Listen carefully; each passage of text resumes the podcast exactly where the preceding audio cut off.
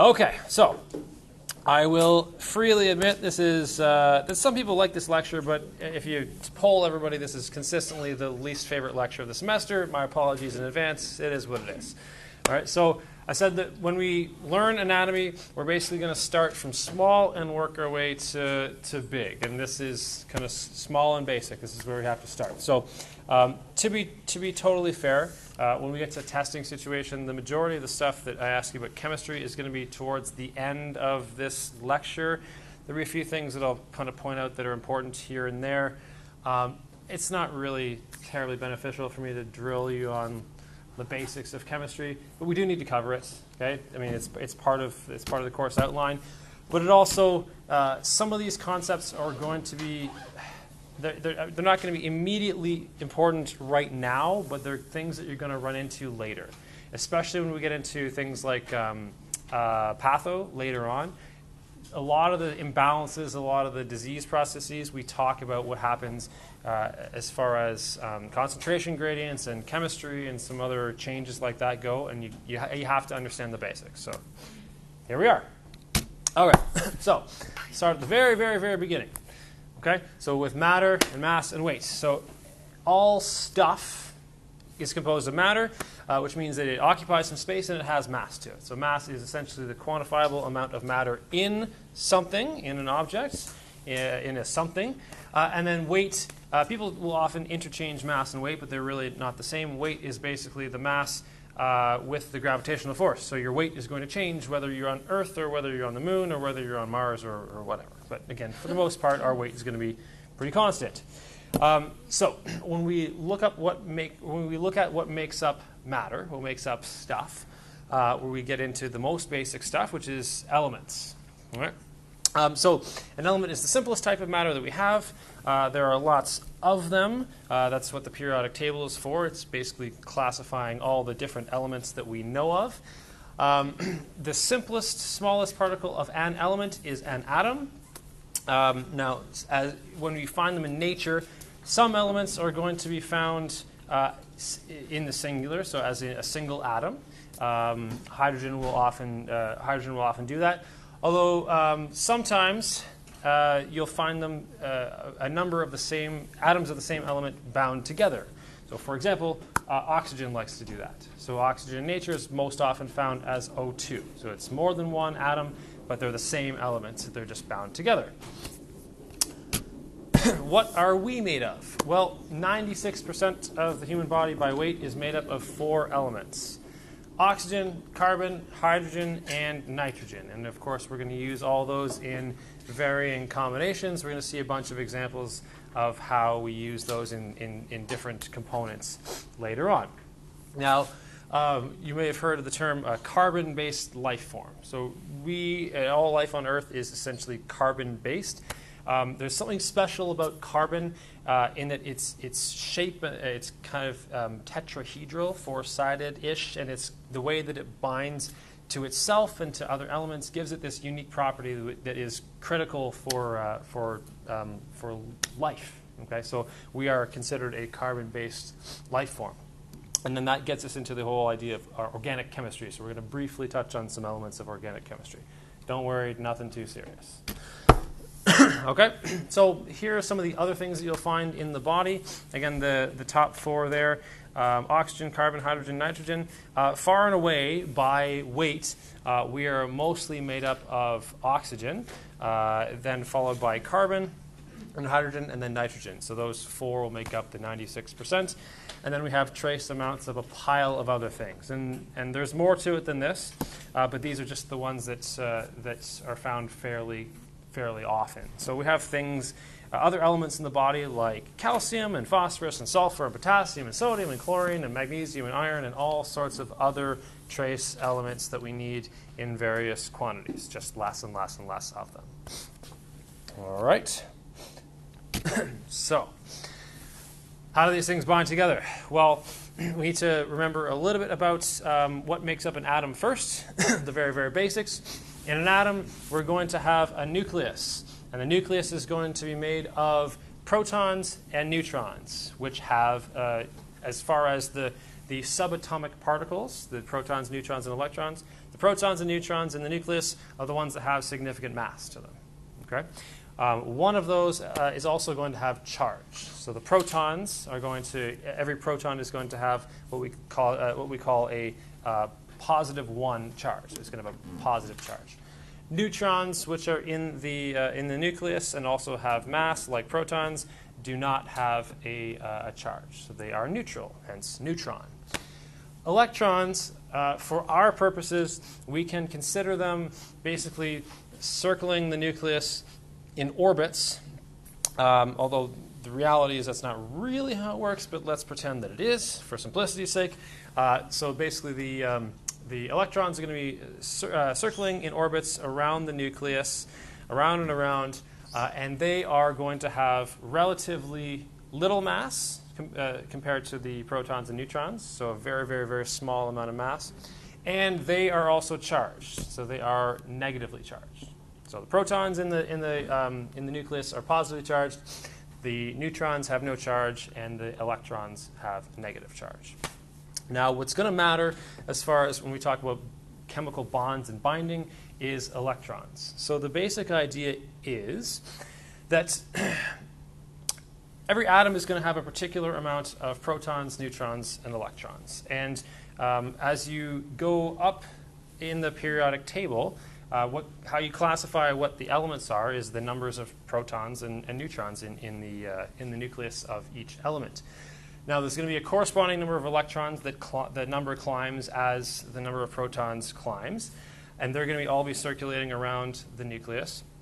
And what matters as far as how each atom interacts with another atom is the outermost layer of electrons. You're going to hear a word in a video we're going to see in a bit. It's called, uh, the word is valence. So a valence electron basically means they are the outermost electrons, the ones that are going to interact with stuff that they come into contact with. Okay? And the general idea is that in order to remain stable, the outermost uh, layer of electrons, the valence electrons, we want it to uh, uh, we want it to to, uh, to be full, to be complete, to have what's called an octet or uh, eight electrons. So not all atoms in their normal state will have eight electrons in the outer uh, in the outer valence in the outer ring, and so they will interact with other atoms in order to fulfill that. I'm going to say this in air quotes: desire, need, want to fill that outer ring of electrons. It, will hopefully become a little more obvious with the, with the video. We'll get there. Okay. As we climb up the, uh, the, the periodic table, the atomic number is going to be the number of protons in the atom, in the nucleus, and in its natural state, uh, there will be also be an equal number of electrons that match the number of protons. Again, the electrons circulating around the outside. Uh, and again, also in the nucleus with the protons, we're going to have neutrons. No charge, but they do have mass. The mass number of a particular atom is, uh, is the number of protons and the neutrons together, so that the particles that have mass. Now, this is, uh, is where we have to uh, start talking about the, the electrons and the, and the outer shell again. Okay? So there's a lot of words going on here. Um, there's some things that I want you to pick up, um, not just because it's important for chemistry, but because they're terms that you're going to run into all through any kind of uh, scientific endeavor, and especially in anatomy. So, intramolecular. So, what does intra mean? Sorry? Inside, between, okay? Within. Good? Um, and so, essentially, um, when you're talking about intramolecular bonding, uh, you're talking about the bond, uh, the the um, the attachment of two atoms within a molecule, and we're talking about what a molecule is in in a second. But basically, it's it's more than one atom attached together. We'll see it, another term later, inter. Okay, I N T E R. That's not within, like intra. Inter means between, so between two different things. Okay.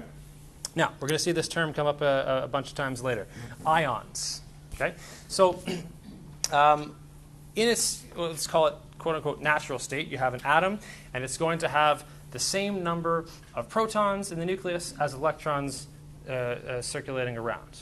Okay, so effectively, uh, you have the same number of positively charged, uh, um, uh, excuse me, of positively charged protons versus negatively charged electrons. So as a whole, that atom is going to be electrically neutral. Okay? Now, what can happen, though, is because the uh, outer electrons want to fill up their sh- outer shells, they can sometimes gain or lose electrons. Okay? So if an atom gains an electron to fill its outer shell, right, to make it stable, it has essentially gained a negatively charged component, a negatively charged particle, which means that as a whole, it still has the same number of protons in the nucleus with, a pos- with positive charge, but it's gained a negative charge. So overall, that atom is now going to have a net negative charge. Okay? And so because it has an overall net charge that's not zero, we call it an ion. And the same thing happens the opposite way. So if an atom happens to, ha- happens to uh, lose an electron from its outermost shell, because that's what is going to make something stabilize, then it has a net positive charge. So it's also an ion.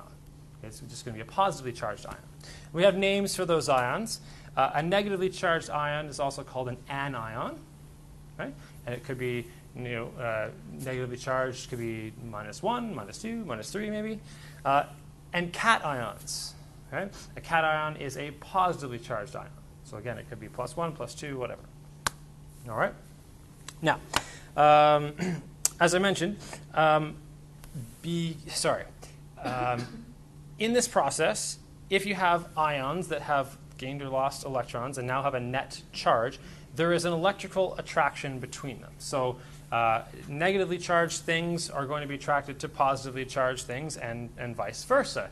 So in this way, if we have um, atoms that have become ions and are, have net charge, then we can create these bonds called ionic bonds because a negatively charged ion will be attracted to a positively charged ion. Now, in that way, uh, we also, they're also going to want to make sure that they balance the total overall charge again. So, what you're going to see is you're going to typically see um, in something that's ionically bonded. Um, for often, it's going to be, um, say, something that is a positive, an ion that's a cation that's a positive one charge. It's going to be attracted to an anion that is a negative one charge. Because if you put them together, then that molecule, as they're stuck together, has an overall net neutral zero charge again. Okay? Same kind of idea. If you have an anion that is negative 2, it's going to be attracted to a cation that is positive 2. And on and on we go. So uh, a really, really simple example of that is sodium chloride. Okay, so table salt. So sodium is going to uh, typically be a positive, uh, a, um, a plus 1 charged cation, and chloride is typically going to be a negative 1 charged anion. So they, they fit together perfectly, um, and they have some particular properties, and they also happen to be quite important uh, for a bunch of stuff that goes on in the human body. And we're going to see sodium and chloride come up over and over and over in uh, other units later on, potentially in different classes. Now, there's another kind of bond we need to know about. Uh, that is a covalent bond. So that's when instead, uh, two atoms are going to bind together, but instead of binding by one atom losing an electron or two, uh, or another atom gaining an electron or two, and then be, being bound together ionically, what happens is they say, okay, well, um, I need an electron to be stable, and you need to lose an electron to be stable. Let's just stay really, really close together, and we'll share our outer electrons. And so, in that way, they essentially get stuck together in this covalent bond Again, think of that valence, that outer shell of electrons. That's where the word covalent comes from. Uh, they're essentially stuck together in this stronger bond that shares those outer electrons to fulfill the filling of the outer valence of both, uh, uh, both atoms. Okay? Again, this will come up in a video. Now, if you have two atoms that become bonded together, we call that a molecule. Okay? Um, now, in a covalent bond, sometimes when they're sharing those electrons, right? When they're stuck together in a covalent bond, they're sharing electrons. Sometimes the two atoms that are sharing those electrons will share those electrons evenly. So the electrons are basically being pulled um, e- uh, evenly by both atoms in that bonded molecule. Sometimes uh, one of those atoms is going to have a greater attractive force it's going to be stronger. It's going to want to pull those electrons closer to it than the other atom.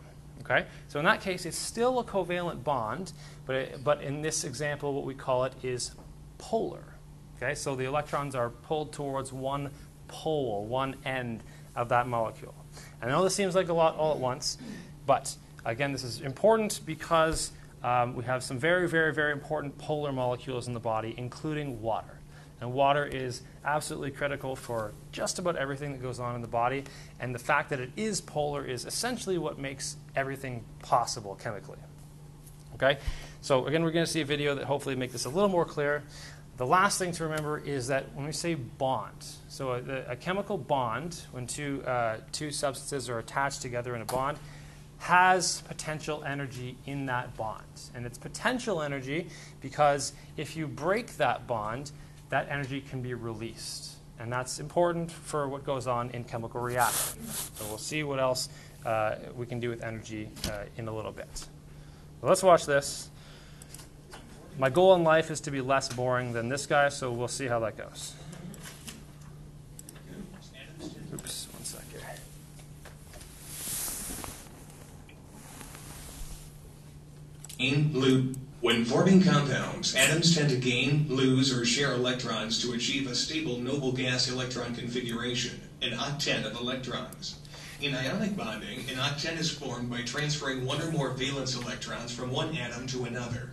In covalent bonding, an octet is formed by sharing valence electrons between atoms. Sodium has one valence electron, and fluorine has seven valence electrons. If the one valence electron of sodium is transferred to fluorine, both atoms achieve an octet of electrons. By losing one electron, sodium has a plus one charge. By gaining one electron, fluorine has a negative one charge. An ionic bond is the electrostatic force that holds ions together in ionic compounds.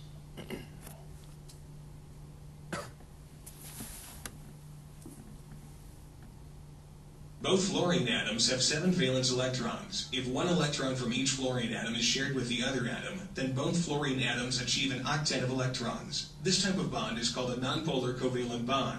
The sharing of electrons between atoms is exactly equal, and the electron density is symmetrical. The distribution varies according to the colors of the rainbow. The what he's basically saying there is that because um, electrons are constantly in motion, it, they don't look like that model where they're just kind of floating around the, the nucleus. Um, they're constantly in motion, so this model is essentially showing you, on average, where those electrons are going to be found. And so here, basically, one end of this molecule looks uh, the exact same color as the other. Uh, so basically, what you have is an even sharing of the electrons between these two atoms being here and here. Most electron-rich region is shown in red, in this case, the region between the two nuclei, and the most electron-poor region is blue.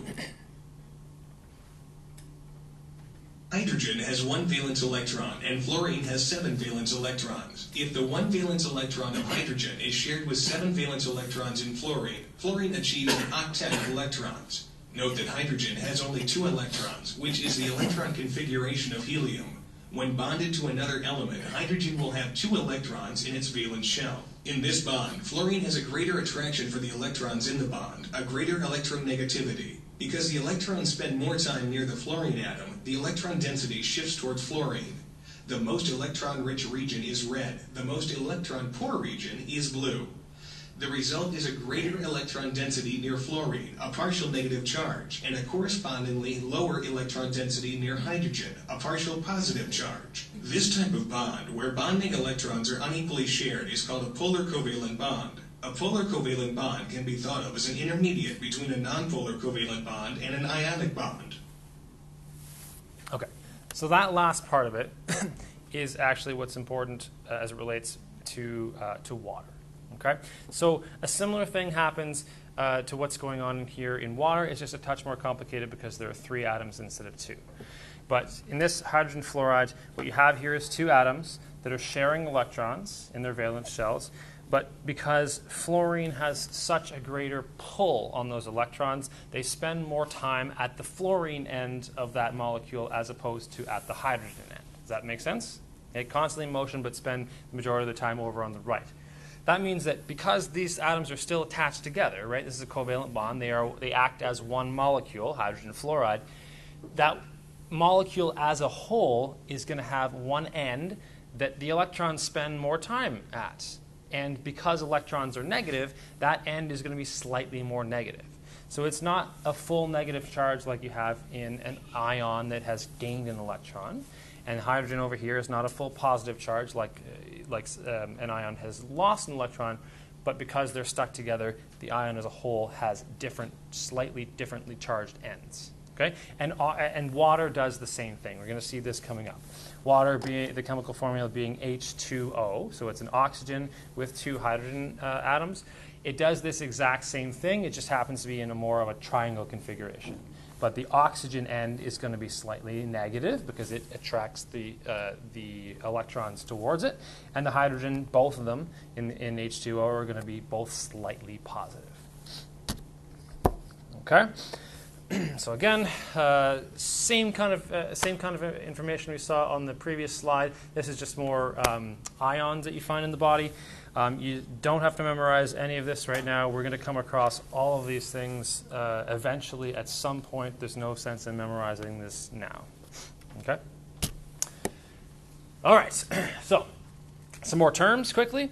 Um, so, a molecule. A molecule means that you have uh, two or more atoms that are stuck, stuck together, behaving as a single independent unit. Sometimes that means that they are um, two, uh, two atoms of the same type. Sometimes that means there are two atoms of a different type. Okay? So again, for example, uh, oxygen, right? Oxygen uh, in nature tends to be found as O2. So it's an oxygen atom bound to another oxygen atom. That makes a molecule, um, but, even, uh, but they're both of the same element, O2. Okay? Now, very, very often, um, in a molecule with, with two atoms bound together, instead of being the same uh, element for both atoms, they will be different elements. Super, super, super common. So again, water is, our kind of, is a good straightforward example. In that case, there are three atoms all bound, stuck together, acting as one, in, one uh, complete unit. Uh, but we have two atoms of hydrogen and one atom of oxygen. So there is technically another word for that. If you have a molecule, so atoms, multiple atoms st- stuck together uh, that behave as a single unit, but uh, those atoms are not all of the same element, as in the case of water and many, many, many uh, um, uh, combinations. Uh, it's, it's, it is a molecule, but we also call it a compound. Okay, so a compound, by definition, means there is a stuck together mo- molecule, but has more than one element uh, contained in it. All right, now, intermolecular forces. Okay, so we're talking about between molecules. So we have um, uh, again, a molecule being something where there is two or more atoms stuck together and behaving as a single unit. So again, we'll, let's use uh, uh, let's use the example of water. Inter, I-N-T-E-R, not intra. So intra is within. Inter is between. So intermolecular forces mean the forces that are interacting between two different molecules. Okay. Now, um, the important example that we're going to just touch on here uh, is the one that relates back to water again. Okay, so it's something. It's a it's a weak attractive force um, called uh, um, hyd- an electrostatic force that is going to create what's called a hydrogen bond. So this is talking here about the slight charges that we were referring to earlier. So when you have a molecule that acts as one unit and you have one atom of that molecule here. This is the oxygen molecule of water, and these are the hydrogens. The oxygen, mo- the oxygen atom is pulling the electrons in that molecule more strongly towards its end than the hydrogen is pulling it towards their ends. So the electrons spend more time over here in the red area because it's pulling them stronger. And remember, electrons are negative. So that end of the molecule the, towards the oxygen is going to be slightly negatively charged. And the ends over here, the white ones, where the hydrogen uh, atoms are, it has a weaker force that's attracting those, those negatively charged electrons. So those ends of that molecule are going to be slightly more positive. And that seems like, okay, fine, whatever. But what happens is that gives oxygen, or that gives water one of the really, um, one of the, the, the really important properties that it has, and it's what dictates a lot of what goes on uh, and why it is allowed to be uh, what's called a solvent and create solutions. Essentially, it means you put a whole bunch of water molecules together, and they'll have these weak forces interacting between different molecules of water. Okay, so this molecule of water is going to interact with this molecule of water and all the other molecules that are around it through these weak forces. So again, negative charges being attracted to positive charges and vice versa. The same thing applies for those slight or, or, or um, yeah, those slightly charged ends of that molecule. So the slightly positively charged end of this water molecule, where the hydrogen lives, is going to be attracted to the slightly negative ends of a different water molecule.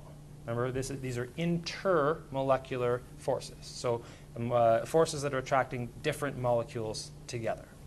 Okay, so that right there is called a hydrogen bond. That's all we need to know for now, uh, and it's super important as it relates to why water uh, acts the way it does. Okay, um, and one of the important things that we're concerned about is this solubility. Okay, because we're going to talk about shortly uh, solutions. Okay, it's one of the it's one of the topics coming up. So solubility is, is basically the ability of one substance to dissolve and become uh, completely surrounded by another, okay, in, in a uniform mixture, in a uniform way.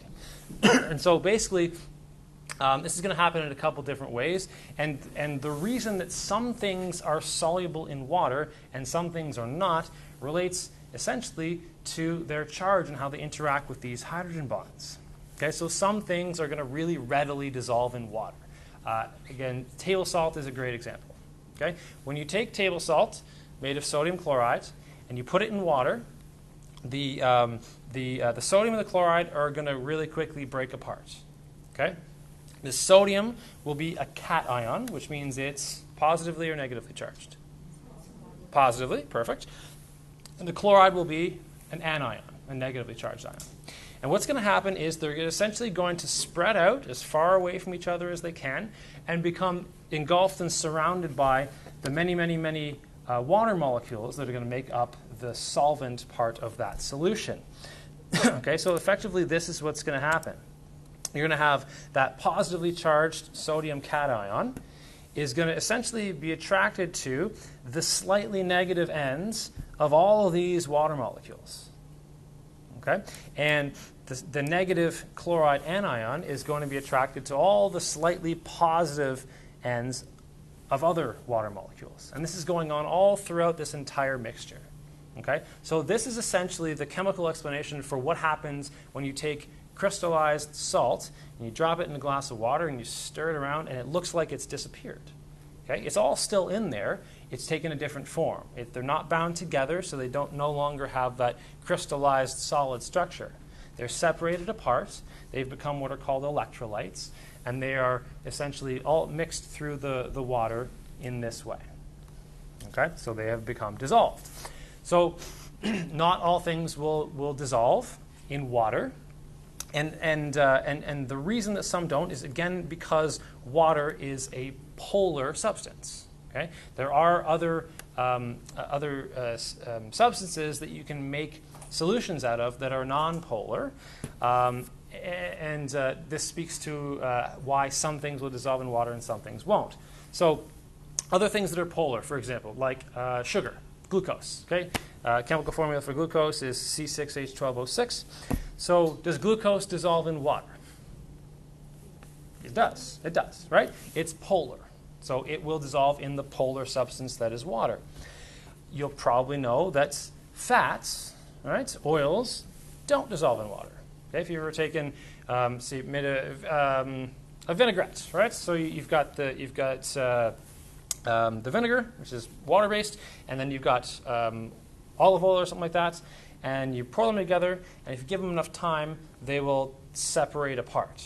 Right? It's because fat Oil is nonpolar, and so it won't get dissolved and remain in solution with a polar solvent like water. It just won't. It can be dissolved in other kinds of solvents. There are nonpolar solvents, things like alcohol and some other things that can dissolve those kinds of nonpolar molecules, but water won't do it. Okay? All right. Another term that you're going to run into, as I used it a second ago, electrolytes. Uh, electrolytes are essentially mean you have um, ions, so positively charged cations and negatively charged anions that have been dissolved and pulled apart, so dissociated in water, how I described that, say, for example, salt will dissociate and split the sodium from the chlorine and mix in with all the, the polar water molecules. When that happens, they're now called electrolytes. Uh, electrolyte, essentially by definition, means that they are going to remain a positively or negatively charged ion in solution, so in the water, and they have the ability to conduct electric current. And this is actually really important for a pile of things that go on in the body. So there are a number of, of, uh, of, tissues in the body that are electrically active. And the really obvious examples that come to mind are muscle and nerves.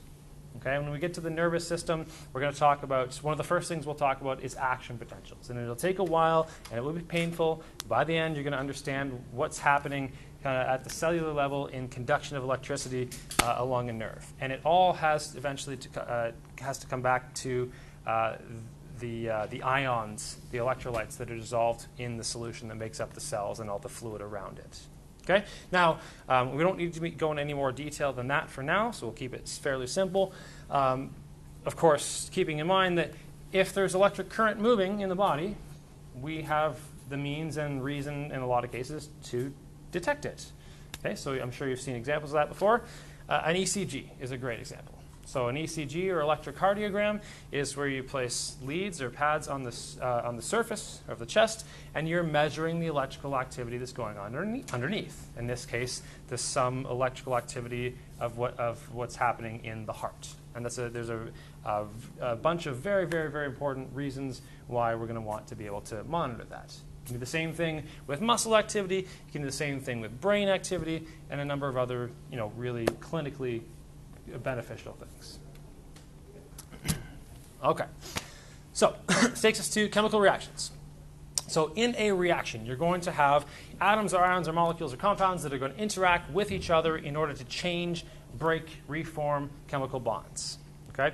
Um, in any chemical reaction, we're going to have uh, the reactants that go into the, the, uh, the reaction, and what comes out the other end are the products.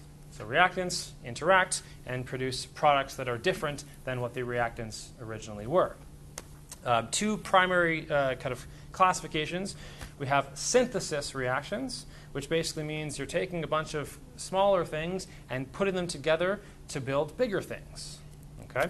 Um, as far as inside the body goes, we call those types of reactions anabolic or anabolism. Anabolic means building up. Okay? Uh, when people hear the word anabolic, they usually think of steroids, right? Anabolic steroids. Um, it is simpler than that. Anything where you're, you're taking uh, smaller uh, reactants and putting them together to make larger products is a synthesis or an anabolic reaction in the body. Okay? The other end of it is decomposition reactions or catabolic reactions, catabolism.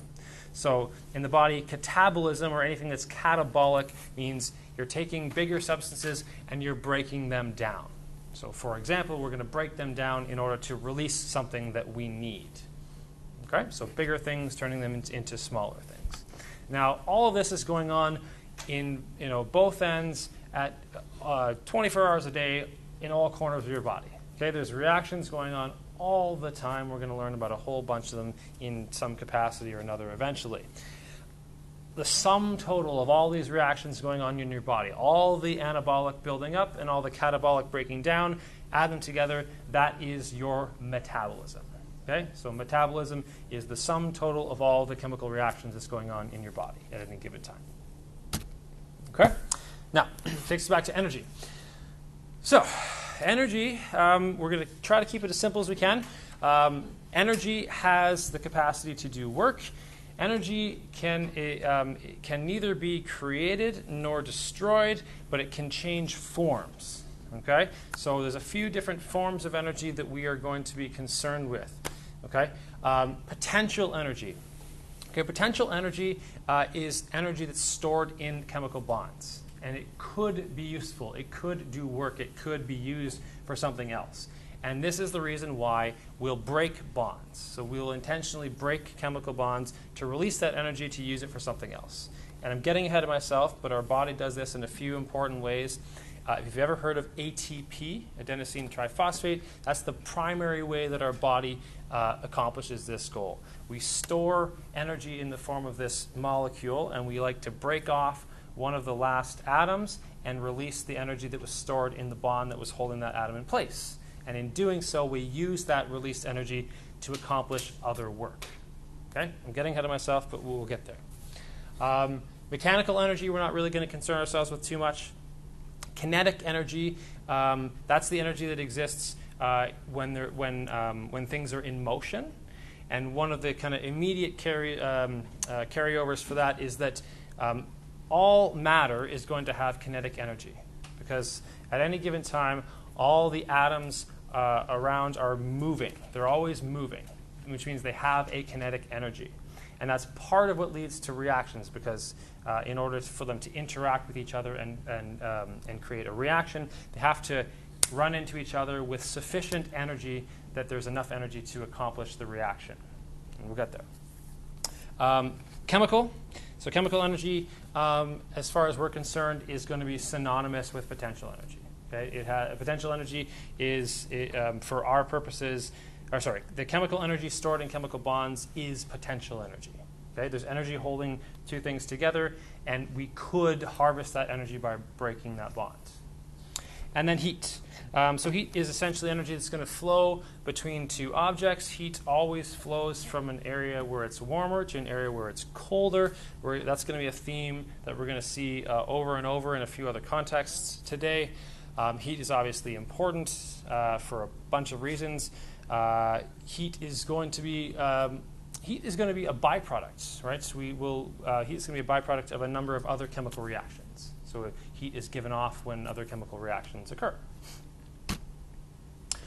Okay, so as I said, um, the molecules and the atoms in, the, in your body and in everything are constantly in motion. So they have some base level of kinetic energy.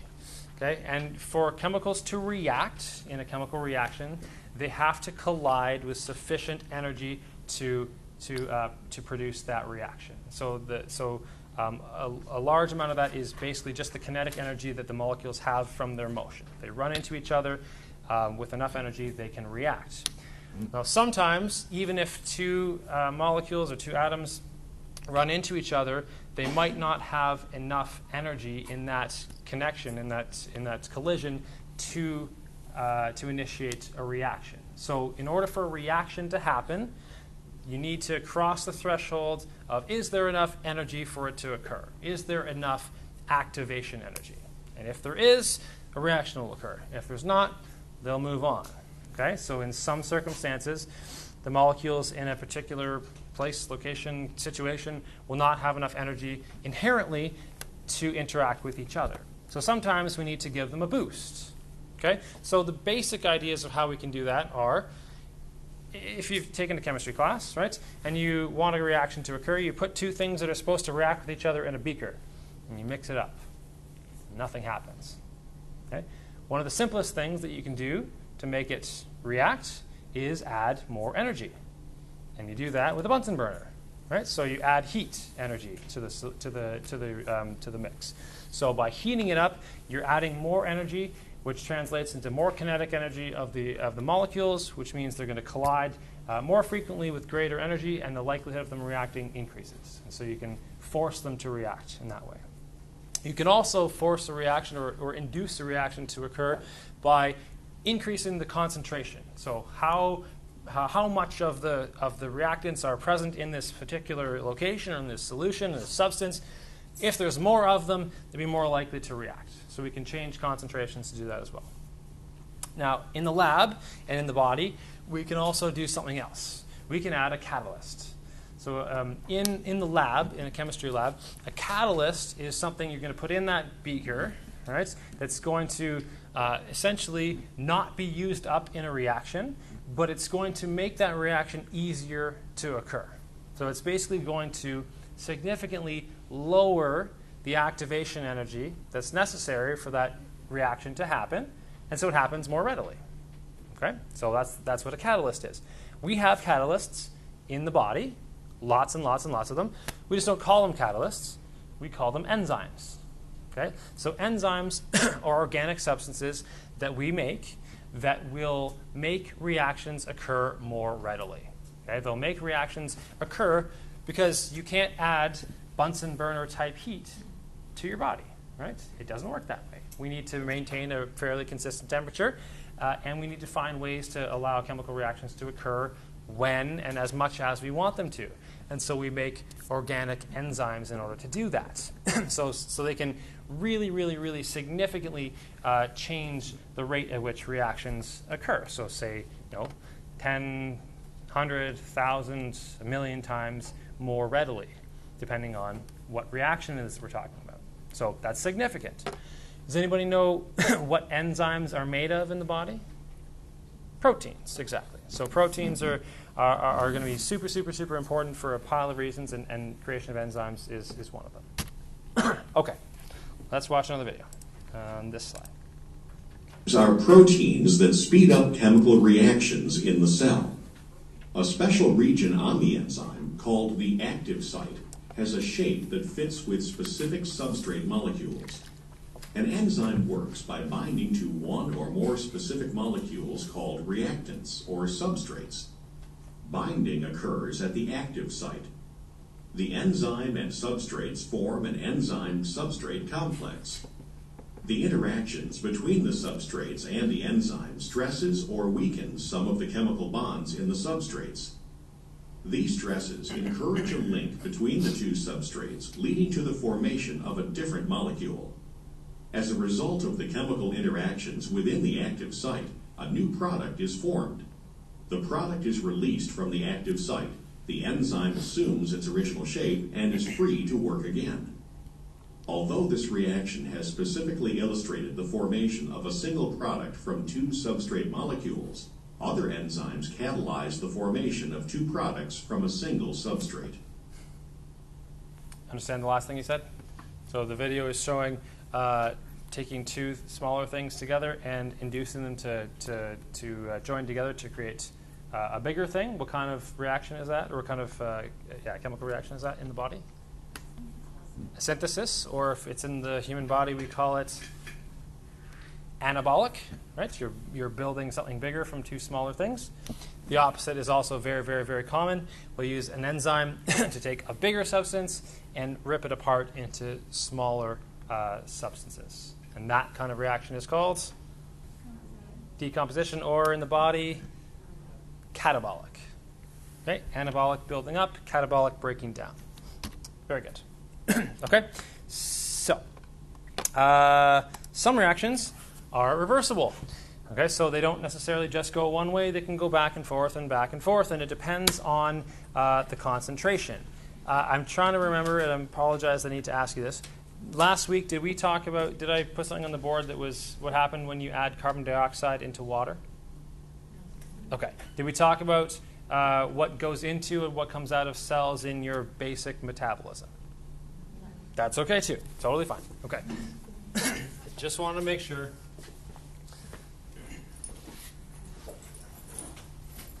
All right. So let's look at this here. All right. Um, uh, an easy example of a reversible reaction is something that exists in what's called an equilibrium.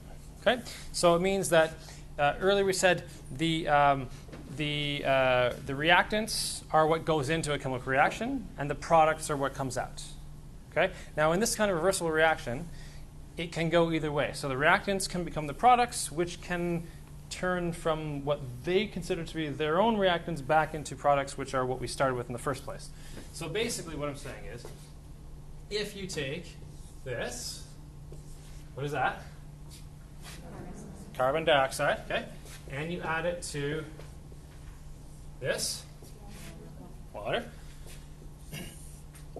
Okay, and remember that all the substance, all the fluids in the body, the blood, the interstitial fluid, and all this, all, all basically the majority of the body is steeped in water. So you're adding it to body fluids. It can turn into this. What's that? hydrogen ion. Good. And a little bit tougher one, but important. What's that? That is bicarbonate. Okay, so uh, this should balance out. Yes. Okay, so if you add carbon dioxide to water, it can turn into hydrogen and bicarbonate. Now, this is reversible. Okay, it's actually part of uh, what's called the buffering system. There is an in between. Okay, this is called carbonic acid. This exists really, really briefly, and then it turns from one side to the other. But the point of what they're saying here is that as much as if you add carbon dioxide and water together, you'll get hydrogen and bicarbonate. If you add hydrogen and bicarbonate together, you'll get carbon dioxide and water. So how does that work? Well, it works in a balance, so it's called an equilibrium. So it's basically, this all is existing within a solution, right? Within water. Let's say within blood. Okay? So you have a, a fluid that is your blood, and in it there's going to be a whole bunch of things. And this reaction is going to happen if, if, you, uh, if, you act, if you add carbon dioxide to water. Okay? But it doesn't just keep happening because if these things get added together, it can also become what we just talked about in the beginning. So basically, it gets to a point of equilibrium, a balance. So that, the, that what ends up being in solution in the water, in the blood, ends up being a fairly even-ish balance of both sides of this equation. Okay? Because if uh, essentially what will happen functionally is if you happen to all of a sudden start taking one of these things away, if I happen to start taking this hydrogen and throwing it away, just getting rid of it from the body entirely, which does happen, that's what our kidneys do. Okay? If I were to just get rid of it, it's no longer in balance. It's no longer in equilibrium. So what's going to happen is more carbon dioxide and water are going to mix together and rebalance this equation. So now we have a new balance. Okay? If all of a sudden I were to get rid of a whole bunch of carbon dioxide, just toss it out of the body, get rid of it, which happens in the lungs. When we exhale, we breathe out carbon dioxide. If all of a sudden I were to get rid of a bunch of carbon dioxide by breathing out a lot, same thing happens in reverse. So all of a sudden, this and this are in the blood. They say, okay, well, we're now missing that, so let's combine together and we'll shift through to this end of the equation and create a new balance again. Does that sort of make sense? Mm-hmm. Okay, so that, again, we're, this will come back into play later on when we talk about pH balance in the body and what we do with our lungs and our kidneys, and it, there's a lot of interaction. You will definitely see this reaction again. Okay? You don't sound excited. All right.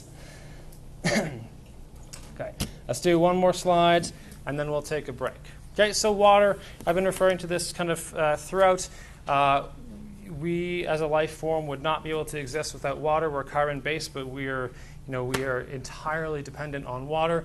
Uh, strictly by weight, humans are, you know, somewhere between 50 and 60 percent water by weight. Um, it makes up a significant amount of us. Uh, it is responsible for basically being the uh, being the solute, being the um, the solvent in which, and we'll see that what that term means in a bit. The solvent in which all of our solutions are created and all of our chemical reactions occur. Like all our chemical reactions, they don't occur dry; they occur in water. Uh, so they couldn't occur without us being largely made up of water which means also that it's super important for transport, for moving things around the body. Again, blood is largely water. It's how we uh, transfer heat, again, through blood and through things like sweat. It's for protection. It's for just about everything. Okay, so take away from this slide water, is super important. Great. Let's move on. Okay, so let's stop there for a sec. Let's take a break until quarter after, and then we'll, uh, we'll, keep, we'll get back at. All right, so to get back into it, I promise some of this stuff will will start making some more relevant sense soon in the ways that we're actually going to use it. so next, uh, a solution. I've been using that term already. Uh, solution is basically a mixture. It could be liquid, it could be gas, it could be solid. The most typical ones that we're going to talk about are, are liquids and gases. Basically, we have a mixture together where there's a couple different components and they're all uniformly distributed. That was when I was saying earlier how you took um, table salt and you, you dissolved it in water and you mix it all up, that is a solution. So when you have a solution, you basically have two parts. You have the solvent, okay, which in that case is the water. It's what the, the, the stuff is dissolved into. And the solute, which is the stuff that's being dissolved into that solvent. And those two things together make a solution.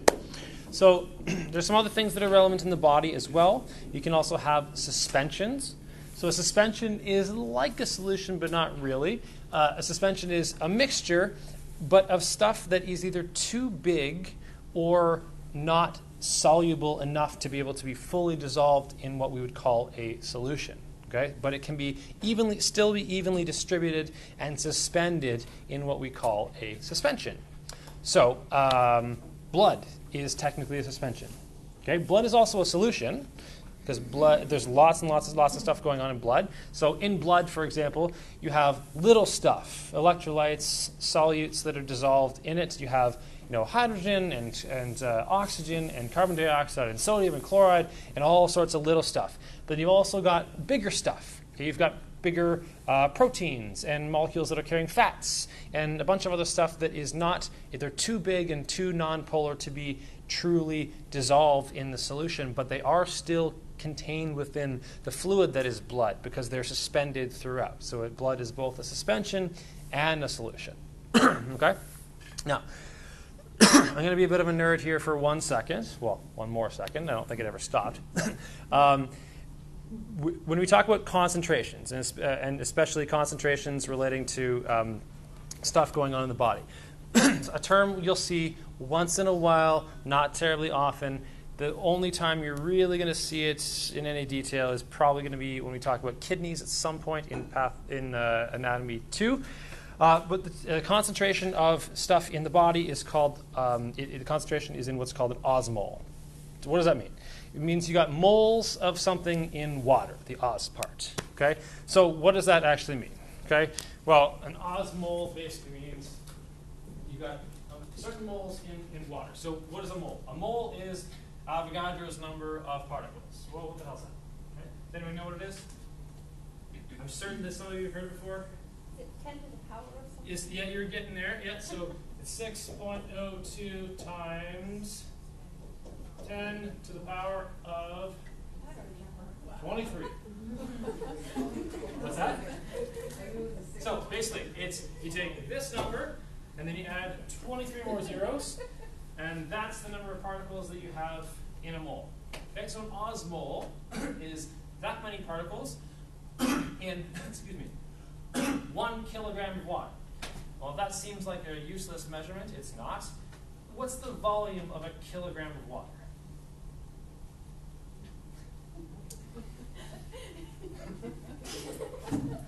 Okay, so here's where I prove that I'm a nerd. Because this part of the metric system is actually awesome. So one kilogram of water is one liter. Okay? One liter is a thousand milliliters. Each milliliter is one cubic centimeter. These all kind of go around and around. They're all related back to one another.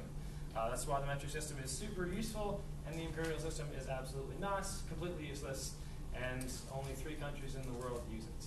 Liberia, Myanmar, the United States. They're stubborn as hell. Anyway, so if you take this many molecules and dissolve them in a liter of water, that gives you an osmole. Okay? So for the most part, stuff in the body, the fluids, excuse me, are going to be about 300 milliosmoles. So 300 one thousandth of a mole. So about a third of that number. Again, that absolute number for our purposes doesn't matter. It's just you're going to see those terms at some point. Just have some recognition of what that means. Okay, this you will actually see and use. So let's talk about acids and bases. so acids and bases, we have to talk about the pH scale. Does anybody know what pH stands for? It's an important place to start.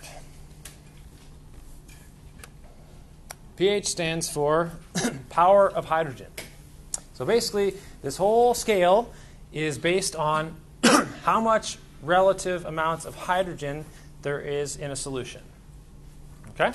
So, pH scale goes from what to what? 0 to 14. Perfect. So, which means dead center, right in the middle, you have 7.0. That is neutral, pure water. Okay? The closer you get down towards 0, the lower on the pH scale you have, the more acidic something is, the higher you get on the pH scale towards 14, the more basic or alkaline something is. Okay? In a lab, you usually say it's basic. In, uh, in the body, when we talk about physiology, it's usually referred to as alkalinity. Okay? So those terms are interchangeable. so, this is all based on how much hydrogen is in solution. All right? So, basically, as the pH goes down, as you get more acidic, okay? More a solution that's more acidic means there is more hydrogen in it. Okay? A solution that is less acidic or more alkaline means there is relatively less hydrogen in it. Okay? And that's a really important point to remember. People get that mixed up all the time. They say, sorry? Nope, more acidic, more hydrogen. So if something is more acidic, that means there's more hydrogen, and that means it's lower on the pH scale. So people get that mixed up where they think more hydrogen, it's higher. It's not. Okay? More acidic, more hydrogen means lower on the pH scale. So anything below 7. And as you approach 0, it's even more and more and more concentrated. And to that end, actually, the pH scale is not linear. it's logarithmic, which basically means every full number that you jump on that scale is a factor of 10 times more concentrated. So um, something that is a pH of 5 is 10 times as acidic as something that's a pH of 6. Something that is a pH of 4 is 10 times as acidic as something that's a pH of 5. Something that's a pH of 4 is 100 times as acidic as something that's a pH of 6. Does that make sense? So multiply by a factor of 10 every time you go down. So something that is a pH of 3 is how many times more acidic than something that's a pH of 6? Nope. So let's see, you start at 6. You go from 6 to 5. That's 10 times more acidic. You go from there to 4.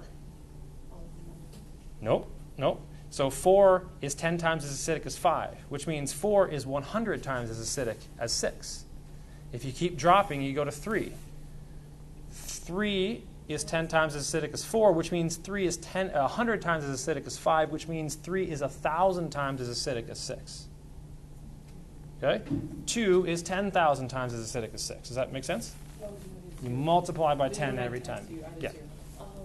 Okay, I will never make you make that calculation. Just to give you a, be honest, a pri- I mean it's, it's useless, right, for us. But it's important to understand the relative differences. Okay, so inside, ah, well, the pH of the stomach, eh, it's supposed to be at two, but it's really at one. It's not that big of a difference. It is. It's ten times as acidic. Okay.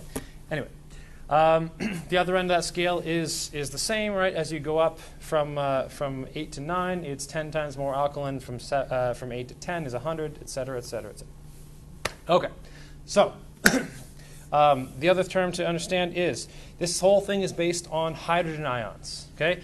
A synonymous term for hydrogen ion is a proton, right? Um, this right here, hydrogen ion, it's the element number one, hydrogen, and it's an ion, which means it's lost its only electron, which means all that's left is a proton. That's it. So hydrogen ion is a proton. So an acid technically is a, a, substance that donates, that gives, that adds protons, hydrogen ions, into a solution. So if you say something is an acid, what it really means is if you put that acid in water, it will dissociate, and there will now be a whole bunch of free hydrogen ions, which means that solution is now acidic. Okay? And if something is more alkaline, it means there's less of that. That's as simple as I can, as I can make it. All right? Now, what does this mean for us in the body? Okay? Well, pH of blood is important. Our body, I think I said last week, our body regulates blood pH very, very tightly. If somebody asks you what the pH of blood is, uh, the general answer is 7.4. The strict know, uh, uh, full answer is from 7.35 to 7.45. We can operate somewhere in that, uh, within that range. As soon as you get outside that range, either too high or too low, chemical processes and cellular functions and all sorts of things start falling apart. They don't work the way they should, and things go sideways very, very quickly. Okay, so we have a bunch of mechanisms in place to regulate blood pH as tightly as we possibly can. Okay? So if the, if the blood pH drops below 7.35, below the bottom end of our range. Okay? Even though technically it's still alkaline because it's still above 7, it is more acidic than we want it. Okay? So anything below 7.35 we consider acidosis. It's becoming more acidic than we want it. Make sense? Anything that is above 7.45 we call alkalosis. More alkaline than we alkaline than we want it to be. Make sense? Make sure you memorize those numbers. I- So I said there's a bunch of stuff that's not useful to memorize. I've tried to point it out. This one you have to know. Okay? now there are systems in place uh, to, to, to balance this stuff out. There are buffering systems in the body. We're not going to get into any depth on those today, but we will talk about those in another class at another time, probably in, in patho. Okay, uh, for giving you uh, um, just, uh, some some comparisons um, to give you an idea of, of you know uh, what kind of pH differences we have. Again, we have here uh, neutral pure water, right? Seven point zero, middle of the scale. We saw human blood is at 7.4, so very slightly alkaline. Um, uh, if you want to go to, you know, toward, farther towards the alkaline end of the scale, we have seawater, we have antacid, ammonia, bleach, and then sodium hydroxide, or lye. Okay, um, so as you get farther and farther along towards the alkaline end of the scale, um, it becomes very, very damaging to any organic tissues, just the same way as if you went down towards the acidic end of the scale. If any of you ever watched any crime shows or, uh, or things like that, um, there are lots of cases of, uh, of mafioso and serial killers and people like that who will use uh, sodium hydroxide uh, in a barrel to dissolve bodies. So they just gone. Okay. Um, as we get towards the acidic end of the scale, uh, we have things like milk, which is very slightly acidic because it's got lactic acid in it.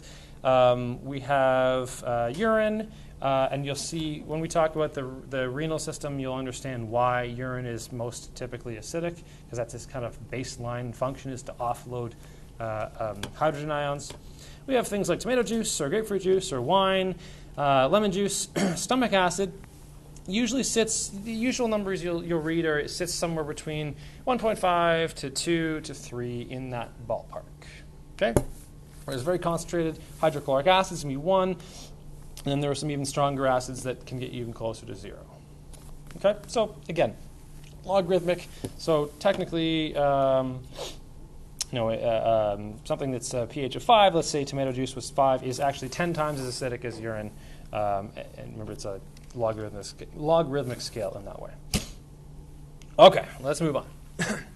um, inorganic chemistry. So, inorganic chemistry, by definition, means you're talking about all the chemistry that is not talking about carbon. Okay, um, so anything that uh, so or, organic chemistry is the study of uh, of, of molecules and, and chemistry that involves carbon. Um, but technically, what it really means is carbon bonded to hydrogen. Um, so, although things like carbon dioxide contain carbon, the, because there's no hydrogen in it, it's hydrogen in it. It's not considered organic because it's just carbon and oxygen. So, when you hear organic chemistry, think carbon and hydrogen bonded together. Okay, um, there are lots and lots and lots of both organic and inorganic molecules uh, in the body, um, all of which are, are important for a bunch of different reasons. Um, we saw this already earlier. How water is polar, right? Water is polar because the uh, the bond, the covalent bonds that make up H2O, uh, they are polar covalent. The oxygen end of the molecule pulls the electrons a little more strongly than the hydrogens, and so you have a slightly negative charge on this red part, which is the oxygen, compared to the white parts, which are the hydrogen, which means that the slightly positive hydrogens, when you have a whole bunch of water molecules all mixed together, are going to be attracted to the slightly negative oxygens of the other molecules. Thus, we've, we've talked about already. Back to the organic stuff. Okay? So again, organic chemistry means we're talking about carbon-containing substances, specifically carbon bonded to hydrogen, but let's just say carbon. Um, there's lots of ways we can go with this, but we're going to, for now, keep it very, very simple. There are basically four major types of, of uh, organic molecules that are absolutely essential as macronutrients or things that we need in order to live that are super, super, super important to us. Okay? Carbohydrates, lipids, proteins, and nucleic acids. Okay, there's one other thing too, uh, which is related to a nucleic acid, nucleic acid called ATP. We're going to see that um, by the end of this lecture. Okay, now when you see a picture like this, this this is uh, confusing if uh, if you don't have a total grasp on what it is that makes up these foods. People say. Uh, bread is carbs. Okay, yes, there are lots of carbohydrates in bread, but there's other stuff too, right? There's not just carbohydrates. Same way that uh, that you know um, that ice cream is not just lipids. Okay, there's all sorts of other stuff in there. It just happens to have lots of lipids in it. Same thing with meat. Although meat, yes, has a lot of protein, there's lots of carbohydrates and fats in there as well. So, let's uh, let's talk about each of them a little bit. Carbohydrates. Uh, carbohydrates, the name carbohydrate comes from the fact they're made of carbon, hydrogen, and oxygen. Uh, and um, all of our carbohydrates are going to be soluble in polar solvent, which means they dissolve in water. Okay, so sugar dissolves in water, for example. Um, and carbohydrates are super important because um, the simple forms of carbohydrates are the preferred fuel source for the majority of the cells in the body. And okay, so the basic example of that is glucose. Um, glucose, which is a, what's called a monosaccharide, a simple sugar, is the single most preferred fuel source for uh, using it to make energy that we can actually use in the cells of our body. There are, of course, other things we can use, but given the choice, uh, our cells prefer to use glucose because it's quick and easy. Okay? Now, we have to learn um, the other monosaccharides as well. So, mono means one. Um, saccharide means a sugar, so we have a monosaccharide is one molecule of a simple sugar. There are three examples of them fructose, glucose, and galactose. So for your test, wink, wink, and probably for your online test, I believe, you need to make sure you know what those are. Okay? So your monosaccharides are glucose, fructose, and galactose. Okay? Disaccharides are next. A disaccharide, di means two, which means you have uh, two simple sugars, some combination of those monosaccharides stuck together, acting as an individual unit, okay, which can subsequently be broken down into its component parts. All right? Three examples of disaccharides that I want you to know. Only one is in your notes, so make sure you add the other two. Okay? The first example of a disaccharide, two sugars together, is sucrose. You recognize sucrose? What's the more common term for sucrose? Table sugar, right? So sucrose is a disaccharide that is one glucose molecule and one fructose molecule together. Okay, so it's a disaccharide. It's a glucose and a fructose, which makes a disaccharide called sucrose. All right. Two more. The second is something you recognize as well. A glucose paired with a galactose is called lactose.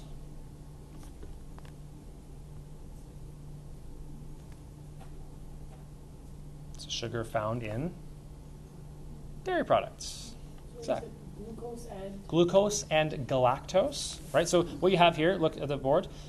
Fructose, glucose, and galactose are your only three possibilities for your monosaccharides. So some combination of these things will make larger chains. In this case, we're talking about chains of two. So sucrose is glucose and fructose. Lactose is glucose and galactose. The third example is what's called maltose.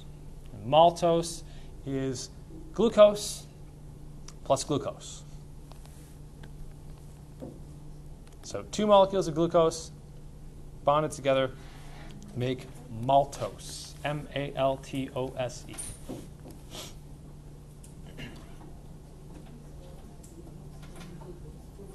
Glucose plus glucose equals maltose. Okay? Glucose plus fructose equals sucrose. Glucose plus galactose equals lactose. Glucose plus glucose equals maltose. Good. Those are your three disaccharides.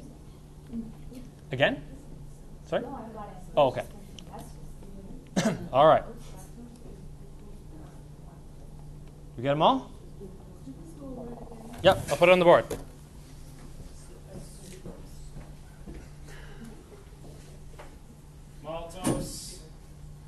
equals glucose times 2.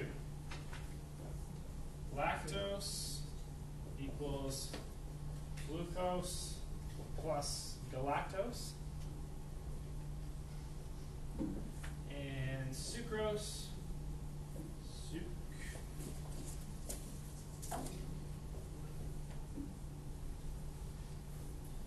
glucose plus fructose.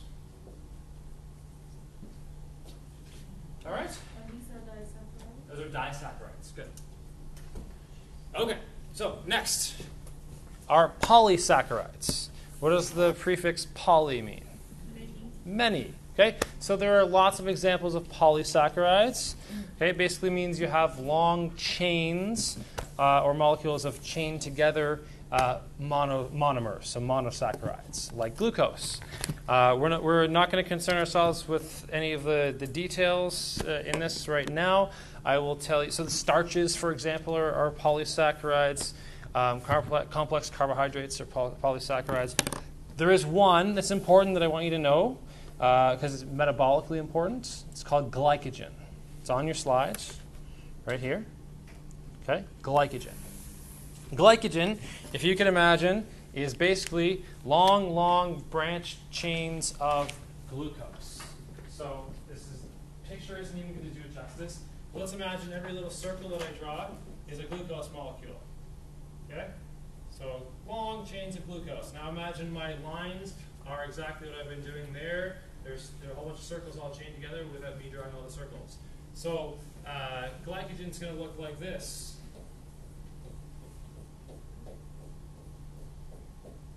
Looks like a tree. Long, multi-branch, chain after chain, branch after branch of glucose. All right? So big, big molecules. What's that for? Storage. So basically, we take a whole bunch of glucose, we string them all together, and we pack them into places where we want to hold on to it for later. Okay? There are two places in the body where we store glycogen. Does anybody know where they are? It's okay. One is in the liver. So we store glycogen in the liver to be broken off and released when we need it.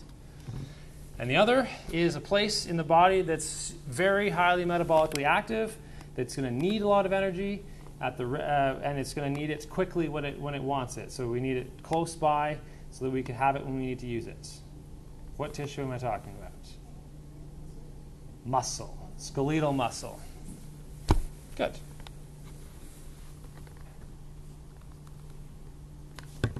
Make sense? Perfect. All right. Next on our list is lipids. What's the other word for lipid? Fats. Perfect. Those terms are effectively interchangeable.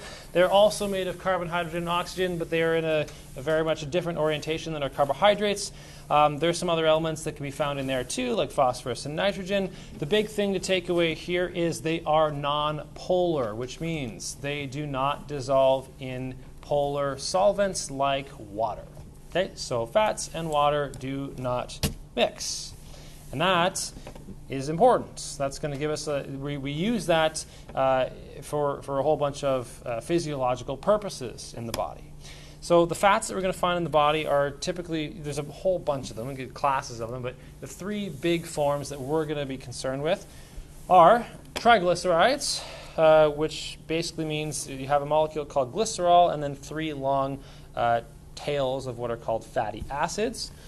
Okay? We don't need to concern ourselves with the details of what they look like or what that really means, but I want you to memorize that triglycerides are our primary storage mechanism for fats in the body. Okay? When you have fat cells, adipocytes, okay? adipose is also synonymous with fat. Adipocytes, that their, base, their basic job is just to fill up with fat and store it. It's largely holding on to lots and lots of triglycerides. Sorry?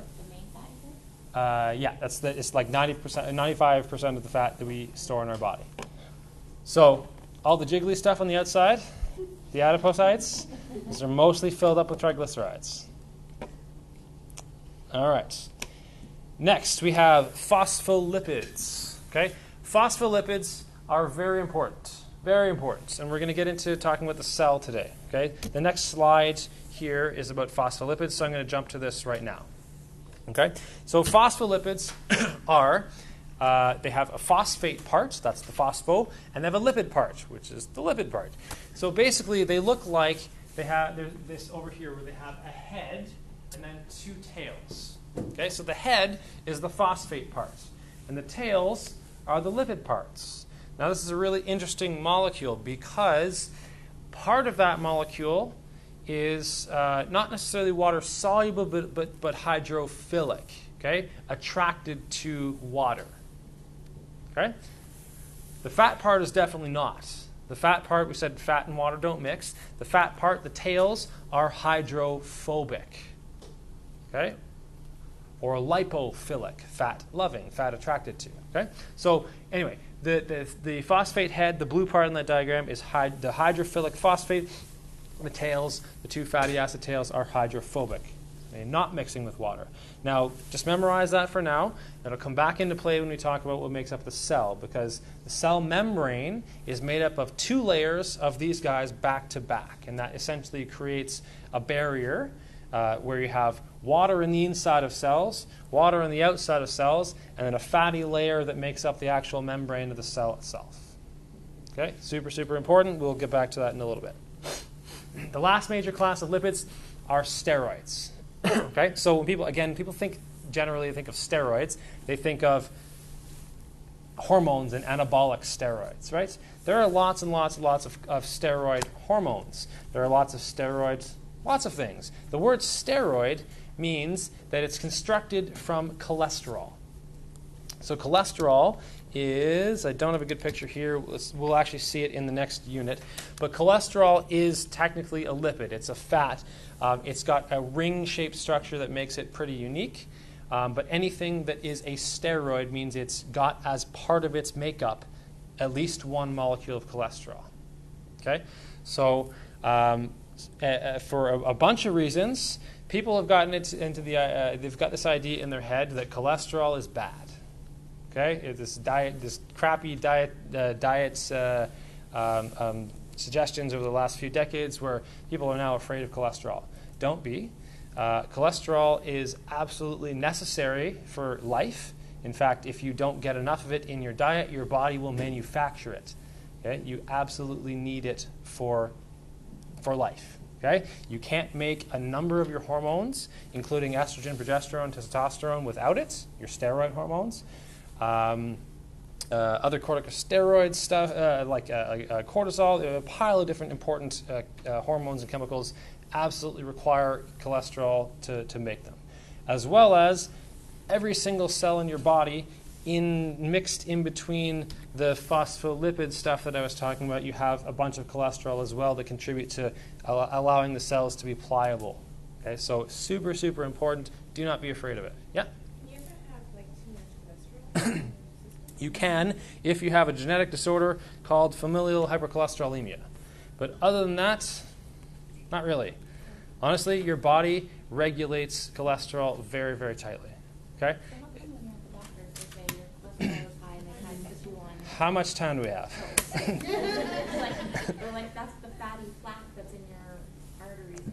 All right. Okay. I'm going to keep this as tight as I can. Okay.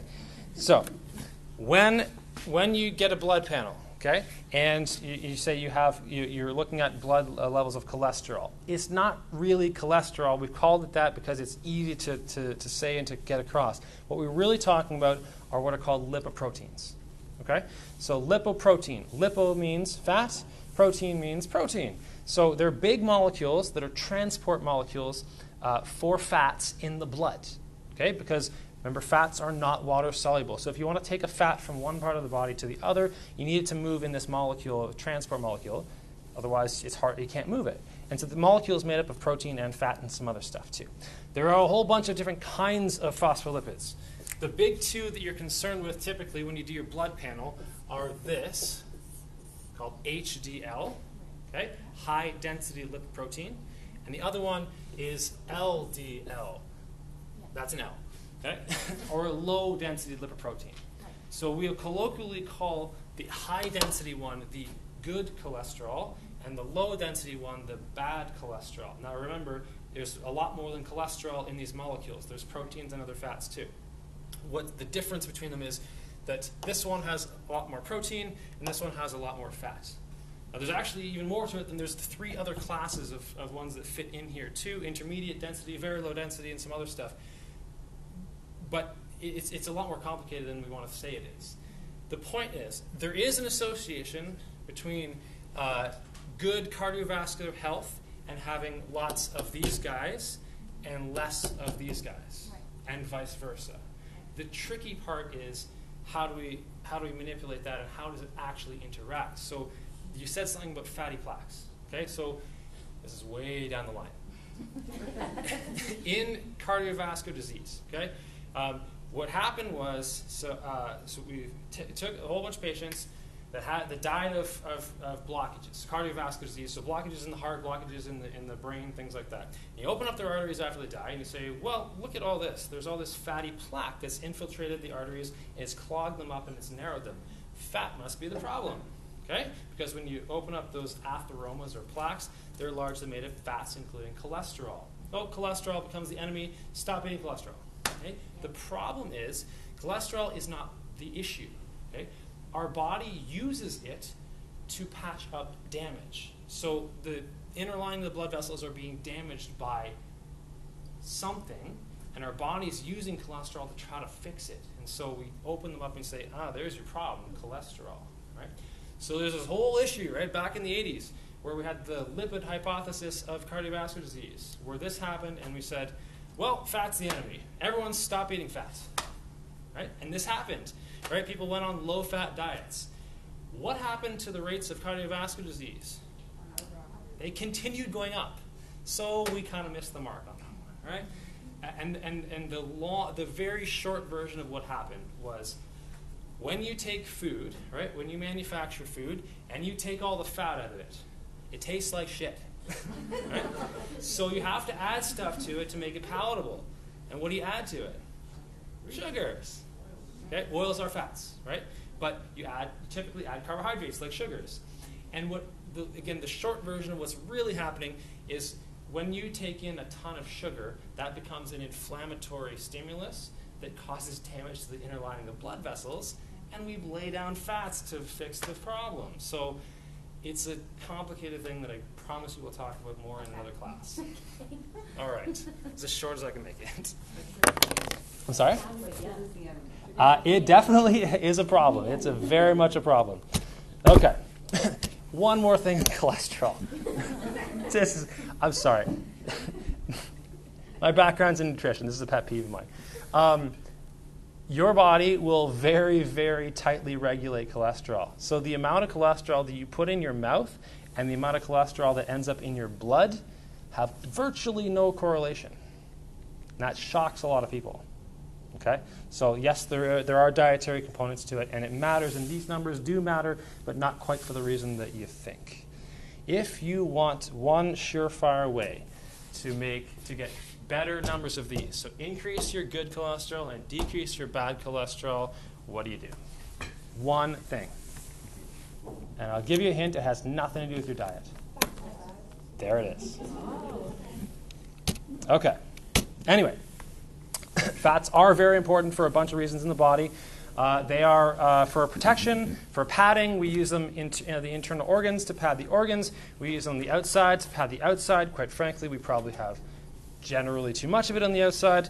Uh, it's for insulation, right? So, uh, um, you know, uh, evolutionarily speaking, it was advantageous to the species, to the individual, to have more fat on them because it helps them against the cold. It's an extra, um, it's an extra energy storage uh, molecule, so you have energy to use. Uh, you know, when when food is short, um, it, it is evolutionarily ad- advantageous for us. It has been to pack on the fat, right? When we can, when there's abundance, our body uh, uses what it can, and then everything else it stores away for later because the lean days will come, right? We used to be hunter gatherers. So there will be times when there is not a lot of food around, and in that case, it's good to have some extra fats. We now live in a world where we are not in that kind of scenario anymore. anymore. We have abundance, and so we end up carrying more than we need. all sorts of problems associated with that. Okay, uh, regulation is important for, for, uh, for making hormones. I said cholesterol is a, part, a chemical portion of all, every single one of our steroid hormones. Um, there are a number of vitamins that are fat soluble that you can't absorb without fat. A, D, E, and K are all fall in that category. Structure of the cells. I mean, fat is absolutely necessary for a number of facets of, of human life. Let's move on. Proteins. okay, proteins very, very, very important as well. Um, they will contain mostly carbon, hydrogen, oxygen, nitrogen. They'll be bound together tightly with those covalent bonds that, uh, that share electrons. And the thing, one of the things to take away, I guess, off the top is they're big. Compared to a lot of the other molecules we've been talking about, proteins are massive. So, to give you a, a, a visual of this, uh, if the molecular mass of water is 18, glucose is about 180, proteins will be in the 1,000 to several million range. So they are orders of magnitude bigger in size. And that speaks to what we do with them. Okay? Proteins basically give us the, well, let's, let's find a list. Okay? Proteins give us um, structure. Okay, so we use things like collagen and elastin to give us the framework and the, the physical structure of all of our tissues.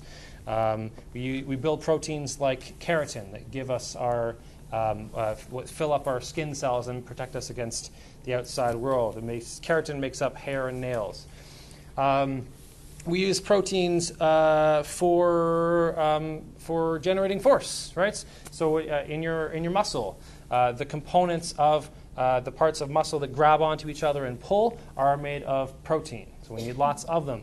Uh, proteins will make enzymes. We saw earlier the video of enzymes, that, that purple, I think, molecule, whatever it was, that took in the reactants and, or, and put them together easily and made a product. That purple thing was protein. So every enzyme that you have that's catalyzing reactions in every cell and every uh, you know, fluid in your body all day long, they're all made of proteins. Okay? Um, what else? Uh, transport, so, um, so things like hemoglobin. Okay, so hemoglobin's packed in your red blood cells. It's how we transport oxygen from the lungs to the cells. Hemoglobin is largely a protein. Okay, four different protein chains. Uh, protein antibodies are proteins. Antibodies are critical for how your immune system works. Uh, and if we have to, we can use, we can break down protein and use it for energy. So very, very, very important. Okay. The other basics for proteins that we have to know before we move on are that proteins are made up of building blocks called amino acids. Okay? So the same way that polysaccharides were made of building blocks called monosaccharides, simple sugars, proteins are made up of building blocks called amino acids. Okay? And amino acids are essentially the, the, the basic idea of how a protein is built is you take an amino acid and you attach it through what's called a peptide bond to another amino acid. And you attach another amino acid through a peptide bond, and another, and another, and another, and another. And we make a big long chain of amino acids. And then we take that chain and we fold it. And we take that folded chain, we fold it again. And we fold it again. And then it ends up with this bulky 3D structure that, that does the job of whatever that protein is supposed to do, whether that's structural, whether that's an enzyme, whether that's an antibody, whether that's whatever. Okay? So all proteins are made of amino acids. They're folded to make 3D structures. So far, so good? Perfect. Okay. all right. Uh. We can skip this. Uh, we can skip this. No, we can't. Sorry. Um, we know that proteins can be enzymes. All enzymes are proteins. Um, we uh, it, it, also, as other things are in the body, um, uh, as far as what we want, the environment that we want for chemical reactions to occur properly, um, we do need to maintain normal temperatures and concentrations uh, and those kinds of things and pH. So when things go awry, when the temperature range of, of, the body is not where we want it to be, whether it's too hot or too cold, that can change the function of enzymes. Okay? And so that has implications, and that comes back to our discussion last week about homeostasis and why we want to thermoregulate and keep our body temperature just so, exactly where we want it. Same thing goes with pH. Okay? We want to keep pH really tightly between 7.35 and 7.45. Good. If we fall outside of that range, if we go too low, it's called acidosis. If we go too high, it's called alkalosis. In either one of those examples, If you start uh, getting outside those ranges, all of a sudden things like enzyme functions start not working properly. All right. Um, when we go along later, if you ever see the suffix ase, ase, okay, you know that you are looking at an enzyme. Okay, ase means it's an enzyme. So they're usually appropriately named uh, for what it is that they're breaking down. So, for example, a lipase is an enzyme that breaks down lipids. A protease is an enzyme that breaks down protein. A nuclease is an enzyme that breaks down nucleic acids. Uh, trickier one, an amylase. Uh, good guess, but no. An amylase breaks down starches, which are carbohydrates. Okay, so that's a trickier one, but you'll run into a bunch of those uh, later on. Ase always means enzyme, though. Okay, next oxygen, carbon dioxide. So both of these are super important for a bunch of reasons. Let's talk about uh, um, a really basic kind of idea of what happens in cells because it relates back to this. So, everybody got all these disaccharides?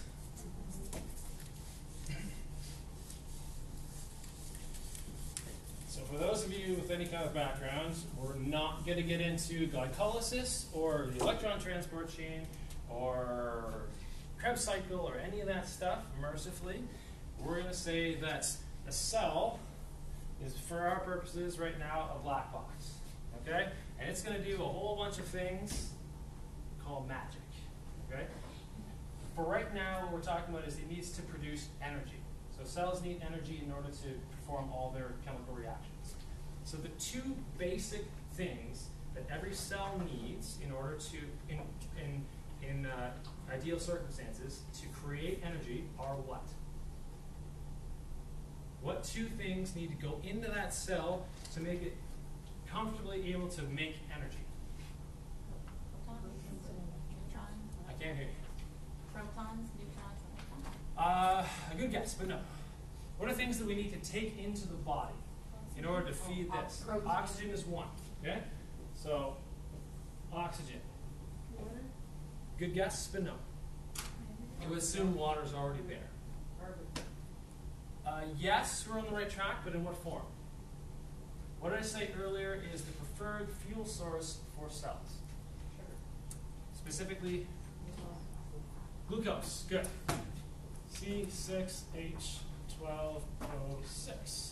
Okay, oxygen and glucose go into this black box. Okay, magic happens. And out comes energy in the form of ATP, which we're going to talk about in a couple slides. Okay, that's separate. And the cell, in the production of this energy, makes two waste products. Okay, as a byproduct of this whole thing. Anybody want to take a stab at what those waste products are? Water is one, and we don't often think of water as a waste product, but in this context it is. And the second thing is perfect carbon dioxide. Yes. Because I'm annoying, I'm going to balance that. Oh. I told you I was a nerd, I'm not ashamed of it.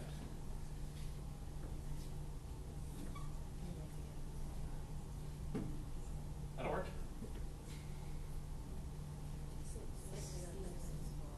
Oh, I lost it. That'll work. Okay. So, the point is oxygen and glucose go into the cell, make ATP. We'll talk about that later. The byproducts of that, of that cellular metabolism, right, sum total of the chemical reactions inside the cell, are carbon dioxide and water.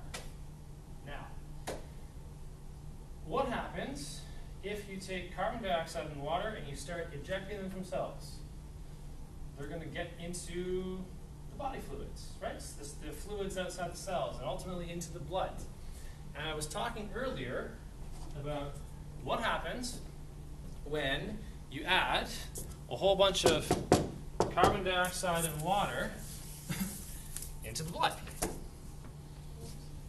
So, this is going to happen in the blood. This is an equilibrium, right? So if I, I said this tries to exist in a balance, right? It's always in balance. So if I were to add more into this side of the equation, it will try to even itself out. So it will turn from this into more of this, right? Okay? So, something else we talked about earlier today.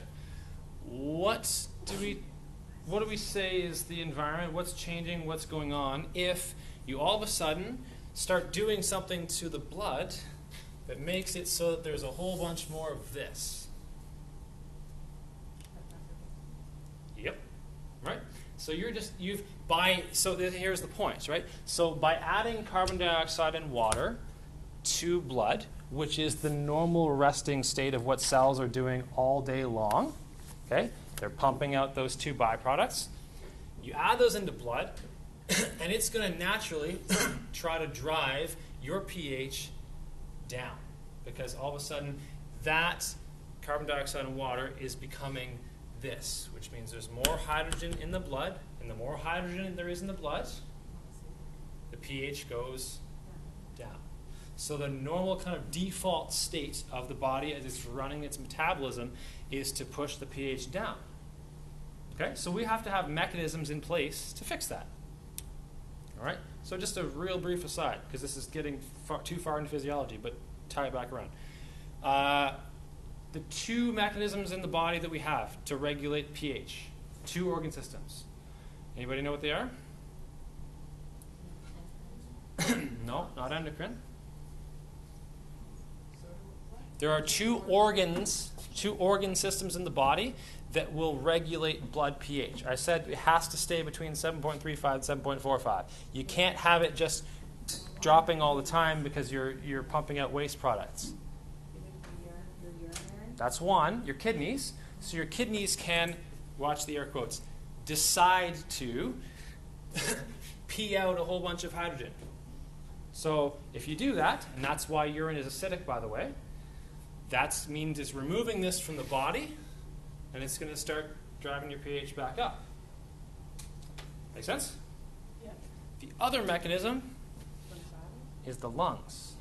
Okay? Think of the lungs, we think of oxygen in. But what also happens is when you exhale, you are breathing out two major things carbon dioxide and water. Right? You ever breathe on a mirror, a piece of glass, it fogs up? You're breathing out carbon dioxide and water, which means that the more you breathe, the more you get rid of this stuff. It's completely gone from the body. You're offloading it, which means the more you breathe, you're going to, again, take this stuff. It's going to come out of solution and turn into this because we just got rid of this stuff in the body. So now we've effectively got less hydrogen in the blood, so the pH goes back up. Again, that detail is not part of this class, but I want to make sure that we all understand why the hell we're doing chemistry in class today. Okay? It's all going to come around back full circle eventually. Okay. Last uh, class of, uh, of substances, then we'll take a bit of a break before we move on to the cell. Nucleic acids. Right? So we had carbs, lipids, proteins, and our last one before ATP is nucleic acids. So the major nucleic acids we're talking about are deoxyribonucleic acid, or DNA, and ribonucleic acid, or RNA.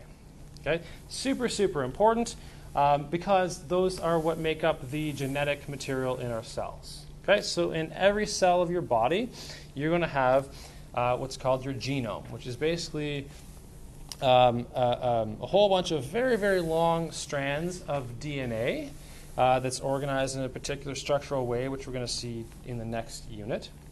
Okay, but when you look as closely as you can at DNA, what you're going to see is it's this interesting double helix shaped uh, molecule. So this actually, this is a better image right here.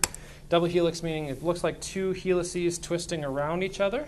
Okay, the helix part, like a staircase, that's the backbone, and then these colored parts in the middle. Okay, those are what are called um, nucleotides. Okay, sorry, not nucleotides, organic bases. Okay, so organic bases are ultimately what are going to be the code. When we say the DNA is a code or a blueprint that tells our body how to do everything and make everything that it is supposed to do, um, written into the order in which those uh, organic bases are placed in the DNA is a code that is going to ultimately code for everything that the body does. The details of that we'll get into later. Okay? But for now, nucleic acids, DNA and RNA, um, they're made up of these alternating uh, nucleotides. Okay? So a nucleotide is basically going to be, in DNA, a phosphate group, a sugar, in this case deoxyribose, hence deoxyribonucleic acid, and an, uh, a base. Okay? So these colorful bases, those are the parts that are facing inward. Those are the things that are ultimately going to be the code, quote unquote. Okay? So what really is important here is, uh, is those organic bases. There are only four of them okay, that are found in DNA. Uh, we have adenine, thymine, cytosine, and guanine. All right, so you have to memorize those. Just mark it down. Okay, adenine, thymine, cytosine, guanine. Now, there's an important trait about them. When you find them in, uh, in DNA, if we zoom in here, you can see that every time you have an A on one side, you're going to have a T on the other side, and vice versa. And every time you have a G on one side, you're going to have a C on the other side, and vice versa. Basically means that in DNA, adenine will only bind to thymine, and thymine will only bind to adenine. And cytosine will only bind to guanine, and guanine will only bind to cytosine. So for now, that's all I need you to remember. Okay, the fact that those are the, uh, the organic bases. There's only four of them. You need to remember what they are. You need to remember which one binds to which. For now, that's it. Okay? We will also learn in the next units about RNA. Okay? So RNA is very, very similar to DNA. It's called ribonucleic acid. The difference between deoxyribonucleic acid and ribonucleic acid is a molecule of oxygen. It seems like a subtle difference, but it is an important one. The other major difference is that RNA is single stranded. So, DNA is this double helix, right? Two helices, wrapped uh, uh, around each other. Um, RNA is basically uh, half of that, so it's one strand. Okay? We will again we'll learn some more details about that later. The last detail here is that RNA is again built in a very very similar way to DNA to DNA in that it has this backbone of sugar and phosphate and then it has the nitrogen base, but the major difference is there is no such thing as thymine in RNA. Okay? It has the exact same four bases except there is no thymine. Instead, what we have is something called the uracil. Okay? So the bases that are used in RNA are A, U, C, and G, not A, T, C, and G. That's the only major difference. It's just something you have to memorize for now, and then we can move on. Okay? All right. Last topic, then we'll take a bit of a break. Uh, adenosine triphosphate, ATP. You're going to hear this come up over and over in the context of energy. Um, when I said that the preferred fuel source of cells is glucose, it's true, but what I really meant is that what the cell uses that glucose and oxygen for is to make ATP. And how it does that is complicated, and we're, we're not going to get into that in this class. It's beyond what we need. But the point is, the end result, the goal is to make ATP. And the reason for it is because it's an easy source of usable energy. Okay, so adenosine triphosphate is sometimes compared to a battery. Okay, so you have adenosine, and three phosphate groups, hence the triphosphate. Okay, so energy and then phosphate, phosphate. Well, here's the ATP over here. Phosphate, phosphate, phosphate. The relevance of this is, as I said earlier, in chemical bonds, they store energy. Right? What kind of energy? It's either chemical energy or also called potential energy. Okay? Because it's energy that's stored, energy that's used to hold those two molecules together right? But if you take that bond and you break it, it can release energy that can be harvested to use for something else. And that's kind of the magic of ATP. So what we do is we have this reversible reaction where we store molecules of ATP, adenosine triphosphate, and when we want to harvest energy from it, we'll break off that last phosphate, release the energy that was stored within that bond, and use it for something. That's our quick source of energy. Okay, we use it to power other chemical reactions. Then, when we want to store more, we invest some energy by using preferably glucose in a complex mechanism to put that phosphate back on. And in doing so, we store more energy again. And you can do this over and over and over and over and over. Okay, so every time you take that last phosphate off, you can use that energy. It costs energy to put it back on, but again, it's, it's useful because it allows us a quick, useful form of energy. And that's it. So the real energy currency of the chemical reactions in the body is not glucose. It is ATP. Okay? So effectively, no ATP, no metabolism, no chemistry, no not much of anything going on i- in the in the uh, physiology of the body. Once your ATP runs out, you are done. All right. So let's take a quick break. That is the end of the of the chemistry unit. Uh, go to the bathroom if you have to. Come back 20 after, and we got to get into the cell. You'll be fine. Uh, so, the plasma membrane uh, is going to be essentially the boundary that creates the outside of the cell that protects it from everything around it and stops everything from within from getting out. Sort of. All right, but it, what it does is divide it in- into regions. So we now are going to use some prefixes again that you got to get used to: intra and extra. So intra meaning inside, extra meaning outside. So in, everything that's intracellular is inside the cell itself. Everything that's extracellular is outside the cell. So the plasma membrane is what's called a semi-permeable membrane, which means what? What does permeable mean? Sorry? Things can pass through. So what does semi-permeable mean? Perfect. Some things can go through and some things can't. So now we have to find out what exactly that means, what can cross, and why. um, the other thing to, to remember is that the cell being a barrier is also going to, in a lot of, uh, sorry, in, uh, in most circumstances, it's also going to create a membrane potential. So what this means is that the sum total of the um, electrical charge of everything inside the cell is going to be compared with the sum total of the electrical charge of everything outside the cell. Okay? So in certain circumstances, the inside of the cell might be overall more positively or more negatively charged than the outside. Okay? And that doesn't necessarily matter for us right now, but where it does matter is when we learn about the nervous system and electrical conduction of action potentials and about how muscles work. Uh, that will definitely matter. Okay? But for now, just understand that there is probably going to be a charge difference between what's inside and outside the cell, and the membrane maintains that. okay, so what makes up that membrane? These are things that we've talked about already today. About half ish of the membrane is going to be made up of uh, lipids, and uh, half ish of proteins, and a small percentage of carbohydrates. All right. Now, what kinds of lipids? These are ones that we learned about in the previous lecture. So the um, the bulk of the membrane is going to be made up of those phospholipids that we learned about earlier. Okay, we've had the picture up on the board. It had the blue head, the phosphate head, and the two tails, the fatty acid tails. So the really important thing to recall from that, right, is that the phosphate head is hydrophilic, okay, water attracting, okay, water loving, right? The fatty acid tails, as you might expect, because fat doesn't mix with water, are hydrophobic, water fearing, water avoiding. Okay?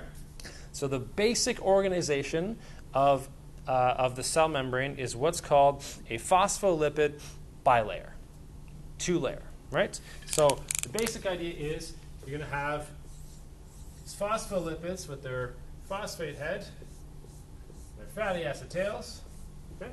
and you're going to have two layers of them back to back.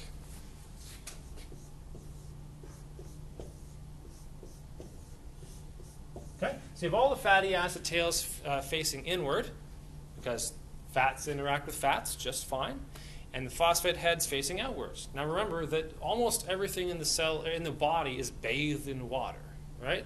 So the inside of the cell, right, in the cytoplasm, it's all right, all in here. It's drawn that it's a lot of stuff occupying the space, but all the empty space in between, that's all filled with what is effectively water. Correct? So basically, you need, let's assume this is inside, so intracellular, right? Intracellular. And if it's all water inside the cell, then you need this layer of that barrier to be hydrophilic, right? You need it to be attracted to water, be able to interact with water, right? And then everything else outside of the cell is also bathed in water, okay? So um, if there's fluid outside the cells, we're gonna, it's called the interstitial fluid. That, that's the detail we're going to get into much, much later. Um, but basically, everything around all of our cells, there is fluid. It's not blood, it's just it's fluid. But it's also water based. So it means the outside of that barrier that makes up the cell membrane also has to be water attracted, hydrophil, uh, hydrophilic, okay, water loving. So it makes sense that we have the phosphates, water loving heads on both the outside and the inside, and the fatty acid tails facing each other in the middle. Make sense? Okay, so now we have a barrier, okay, that's largely made up of fats. Now, uh, about two thirds ish of the fats that make up a cell membrane are going to be these phospholipids. The other third is going to be made up of cholesterol, which you said is also uh, a lipid. It just looks different. Okay, these guys here are cholesterol. I said earlier, cholesterol has a ring shape to it. That's what's uh, special about its chemistry and why it's you know why we use it to build other things. So those are cholesterol. And cholesterol also has a somewhat hydrophilic end and a somewhat hydrophobic end, so it kind of fits in between these nicely, uh, and it makes up you know about a third of those fats. The mixture of the uh, of the um, phospholipids and the cholesterol makes it so that there is uh, there are a few different types of molecules, and it gives us um, what's called a fluid mosaic model of the of the uh, of the um, of the plasma membrane. So it's not all uh. It's not all just one type of molecule. There's stuff intermixed, and it gives the cell uh, this ability to mold a little bit and be somewhat fluid and be made up of different things. now, uh, so about half of the cell membrane is made up of fats, phospholipids, and cholesterol. About another half, 45% to 50% ish, of the cell membrane, the bulk of it's going to be made up of proteins. Now, this gets a little bit more complicated. So, there are a bunch of different kinds of types uh, of proteins that can be embedded within the cell membrane. Okay? The first way we can classify them is whether they are integral or whether they are peripheral. Okay? So, the easiest way to remember that would be, um, uh, and this, this is, uh, there's something wrong with this picture, okay? Um, integral proteins basically mean that they are embedded fully within that cell membrane and they go from one side to the other. So all the way through. Okay? Peripheral protein means they don't go all the way through. They're embedded within the membrane, but they only are exposed on one side. So there is a problem in this, uh, in this image here. These things, the red things that go all the way through, are integral proteins. This one here is a peripheral protein. Okay? Anyway, we don't need any more detail than that. That's totally fine for now. We're more interested in what they do. Okay? So there are various different functions that the proteins can do. They can act as markers. Okay? So they can identify the cell. Okay? Does anybody know um, what, uh, what a protein marker that exists on the outi- outside of a cell that identifies it to the immune system is called? No, that's okay. It's an intro class. Just seeing where we're at. Okay. Has anybody ever heard the term antigen? I'm, I'm certain that you've probably heard the term in some context antibody. You know it's involved with the immune system. Okay, so the details of this are not the purpose of this class, but the general idea is um, your immune system basically uh, is patrolling your body at all times. It's traveling around and it's identifying uh, cells, and it's, it's it's interacting with your own cells, and it's interacting with foreign cells too, like bacteria. And all cells are going to have, um, excuse me, are going to have antigens on the outside. They're basically like flags that identify them. Okay? And so, built into our DNA and in the creation of our own unique immune system, we have code that basically says this is what our antigens are going to look like. Okay? Uh, it's called your major histocompatibility complex, and it's in, important when you're doing tissue transplants and, and that kind of stuff. So, what matters is that your immune system is built based on these instructions, and it says this is what your cells look like. Okay? Now go and explore. And if you run into anything that you don't recognize, kill it. All right? So, basically, if I'm an immune cell, I'm controlling the body, and I say, You're a cell, hey, how's it going? To check out your antigen. I recognize you, you're cool. How's it going? Very nice. I know you, you're cool. I don't know you. Time to die. Okay? So basically, it mounts an immune response, and we start attacking, throwing everything we have at that thing that is not part of us. It's non self. So that means that we have to have these marker proteins on all of our cells that say self, self, self, self, self. This belongs to me. Anything that's not that is not, does not belong. Yeah. So is an automobile disease where that's not working properly? Exactly. Yeah, it's where your immune system fails to distinguish self from non-self, and your immune system runs into your uh, an antigen of your own cell and identifies it as foreign and attacks it. And the only difference between various different autoimmune cells and their effects in the body is what tissue those antigens are attached to. So maybe it's um, the tissue of um, the lining of a joint capsule and rheumatoid arthritis. Or maybe it is uh, cells of the thyroid gland and you get Hashimoto's. Or maybe it's all over the place and you get lupus. So the only difference is where. But yeah, you're absolutely right. Okay. we also have, so those are markers. Um, we also have attachment proteins. Uh, attachment proteins are what they sound like. Uh, cells need to be anchored to other cells. Okay, they can't be free floating, at least certain ones can't. So they need to be stuck together, and there's various proteins that do that. Transport proteins. And we're going to get some more details on each of these. But transport proteins are, are going to be how we get stuff in and out of, this, of the cell. Okay, so we said the cell, the cell membrane uh, is a semi-permeable membrane. Some things can get through, some things can't. Uh, and we want certain things to be able to get in and out of cells, but sometimes it's not easy. Sometimes they can't just go through a fatty barrier because either they're not fat soluble, they're too big, or, or whatever. And so we need to essentially build proteins into the cell membrane that we can use specifically to move stuff in and out of cells. Uh, we have receptor proteins. Uh, receptor proteins will be things that are involved in the endocrine system. So, uh, endocrine system is going to make hormones, chemicals in one part of the body that will float through blood and body fluids and and bind a receptor that they match somewhere else in the body, uh, and and create some kind of effects there. And then they can also be enzymes. We know what enzymes do. Um, enzymes can be free floating. They can be inside the cell, outside the cell, or they can be bound to the wall or so the, the membrane of a cell so they're permanently embedded there and are just doing their job of catalyzing some kind of reaction. Okay?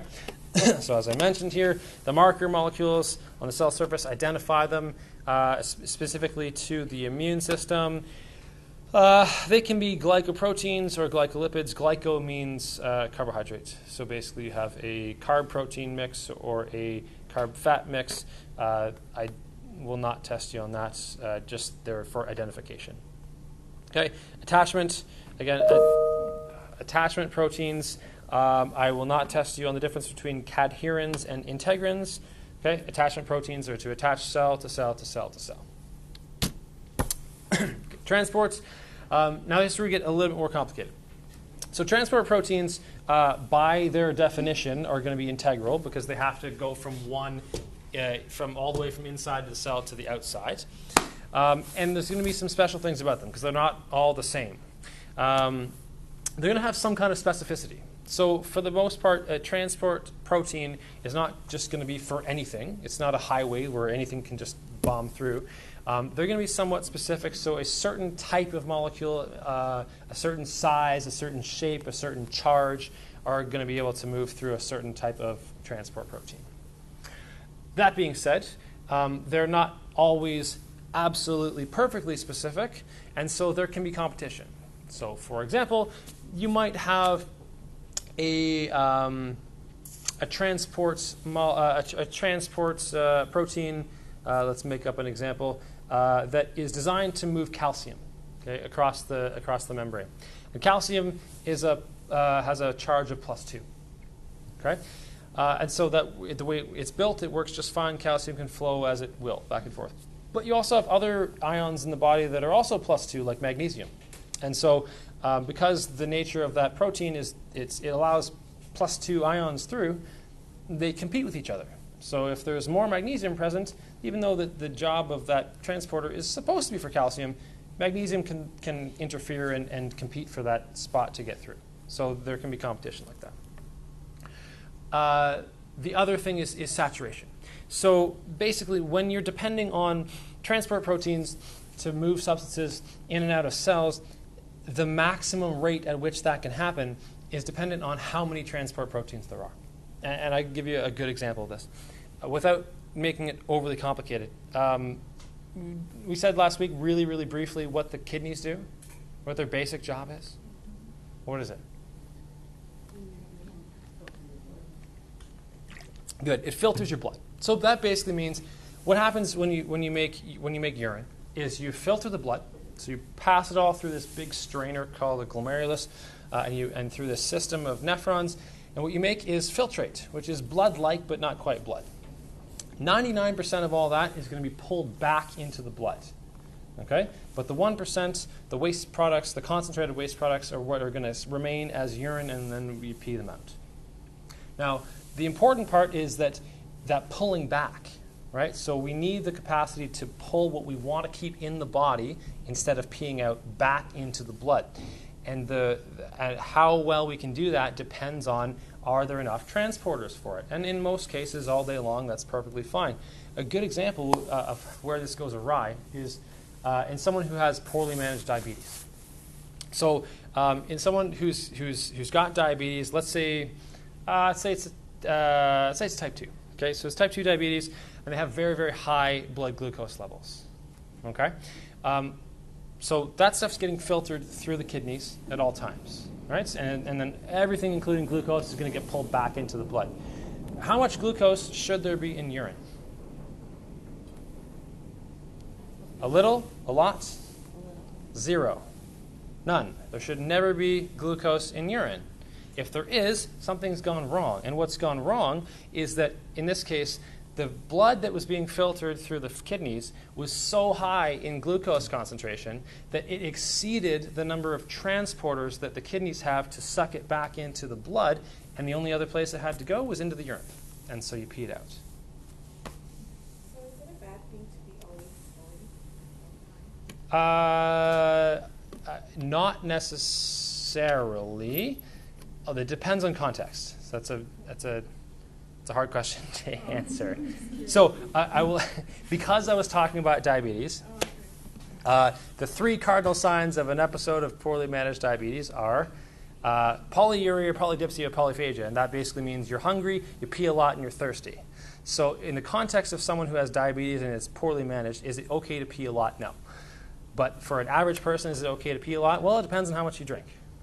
Right? Depends on. I mean, urine production is a balance. It's it's fluid in, fluid out, and your body's trying to manage concentration. So there's no way to answer the question without context. All right. Anyway, sorry. Okay, so we have transport proteins. There are three basic types: channels, carriers, and ATP-powered pumps. So, channels are what they sound like. They're basically tunnels. Okay, so you have a channel that uh, that that uh, passes from one side of the plasma membrane to the other and allows things to go through. Now, does it always allow things to go through? Sometimes. Um, there are what are called leak channels that literally leak, and so they basically uh, stuff like ions can just pass right on through them. Okay? They'll move according to their concentration gradient. We'll talk about that next week. there are also channels that are called gated. Okay, so there's literally a gate or a barrier that may or may not prevent something from going through. Okay, it's like that arm in a parking lot, it goes up and down. Um, so there are certain things that can regulate whether that channel is open or closed. Okay? Now, if this seems like too much detail, I understand, but this, again, is really important when we talk about the nervous system and how action potentials work. So, things that can gate channels, that can determine whether they're open or closed. You can have what are called ligand gated channels. Okay? ligand gated channels. That basically means there is a receptor. A ligand is something that's going to bind a receptor on that channel to allow it to open. Okay? It's a signal. It says when this, when this thing, when this substance, it could be a hormone, it could be uh, a chemical, it could be a pile of, diff- of different things. Let's say it's a hormone. When and only when this hormone is present and bound to this channel, it will stay open. And when it's not there, it'll be closed. Okay? So it's like a key. So only when the key is in the lock, it'll open up, and when it's not, it'll stay closed. So that's a ligand gated channel. There are also uh, voltage gated channels. So I said earlier how on either side of a plasma membrane there's going to be a particular electrical charge. Okay? Voltage gated channels will open or close depending on what that charge is. So certain channels will open when it's when you hit a particular voltage and close when it's not, when it's at a different voltage. Again, very much related to how an action potential works. So the real quick Cole's notes is get the membrane potential to a certain point, and then all the channels open, and then all sorts of ions move through, and it basically creates this cascade of events that, that uh, perpetuates an electrical signal. Okay. Next is a carrier protein. Okay, a carrier protein uh, is basically um, uh, something where it's uh, it's a protein. It's going to physically so it's not a channel. It's not a tube that stuff can float through, uh, like the previous example. Uh, it's going to be a protein that literally physically changes shape to allow something to pass through it. Okay, um, so. Um, I am not going to go into any other detail on this, so you can actually, this second paragraph here about uniport, symport, antiport, just cross that off. Okay? Just know that a carrier protein, it will allow something through by changing the shape of the, of the carrier protein. Good? Okay. Lastly is an ATP, uh, ATP powered pump. Okay? So, ATP powered pump means that the pump only works, right? It only pushes something from one side of the membrane to the other if you use energy in the form of ATP to do so. So it costs energy in order to uh, in order to make this happen. Okay, so the question is, why would you do this? Right? Why would you spend energy that's valuable that we need to use resources to, to harvest to make in order to push something across a membrane? when a lot of things will kind of move on their own? Well, uh, basically, uh, the, the, thing you have to understand first is um, when chemicals move, right, in solution, when they're moving from one area to another, or it's especially obvious when they're moving from one side of a membrane to another. The natural tendency of, of, of chemicals independently is to spread out as much as they can to distribute themselves as far apart and as evenly as possible. So that basically means that if you have a barrier that's separating uh, two differently concentrated substances, okay, fluids, chemicals that are dissolved in solution are always going to have a tendency to move from the area where they're most highly concentrated to the area where they are most less concentrated. That's a very poor sentence. It's getting late. Okay? So they'll always move from an area of high concentration to an area of relative low concentration. Always. Okay? That's the natural tendency. You're going to see this. This is an important idea. We'll review it next week. It's going to come up over and over and over. So now that is naturally going to happen on its own. That's just what happens. Okay? if you see the body doing something like this, where it's taking uh, um, a transport protein and it's expending energy to pump something across a membrane, that can tell you basically one thing for sure. You're moving chemicals in the opposite direction of how they would normally move. You're moving them against your concentration gradient. Okay? Because chemicals will naturally move from an area of high concentration to an area of low concentration. They always do. It's just how they it's just how they operate. Okay? It costs no energy. They just do it. Okay? But if for some reason you want to maintain particular concentrations on either side of membranes, you have to put energy into it in the form of this kind of a pump. So we expend energy to go against the gradients. Okay, and we'll review this next week. And again, it's something that matters in the context of um, neurophysiology. Okay, that's more than enough for the day. Thank you for sticking with me and not falling asleep. Uh, I'll put the uh, I'll put the podcast up uh, probably later today or tomorrow, and uh, we'll see you all next week. Don't forget to do your online quiz.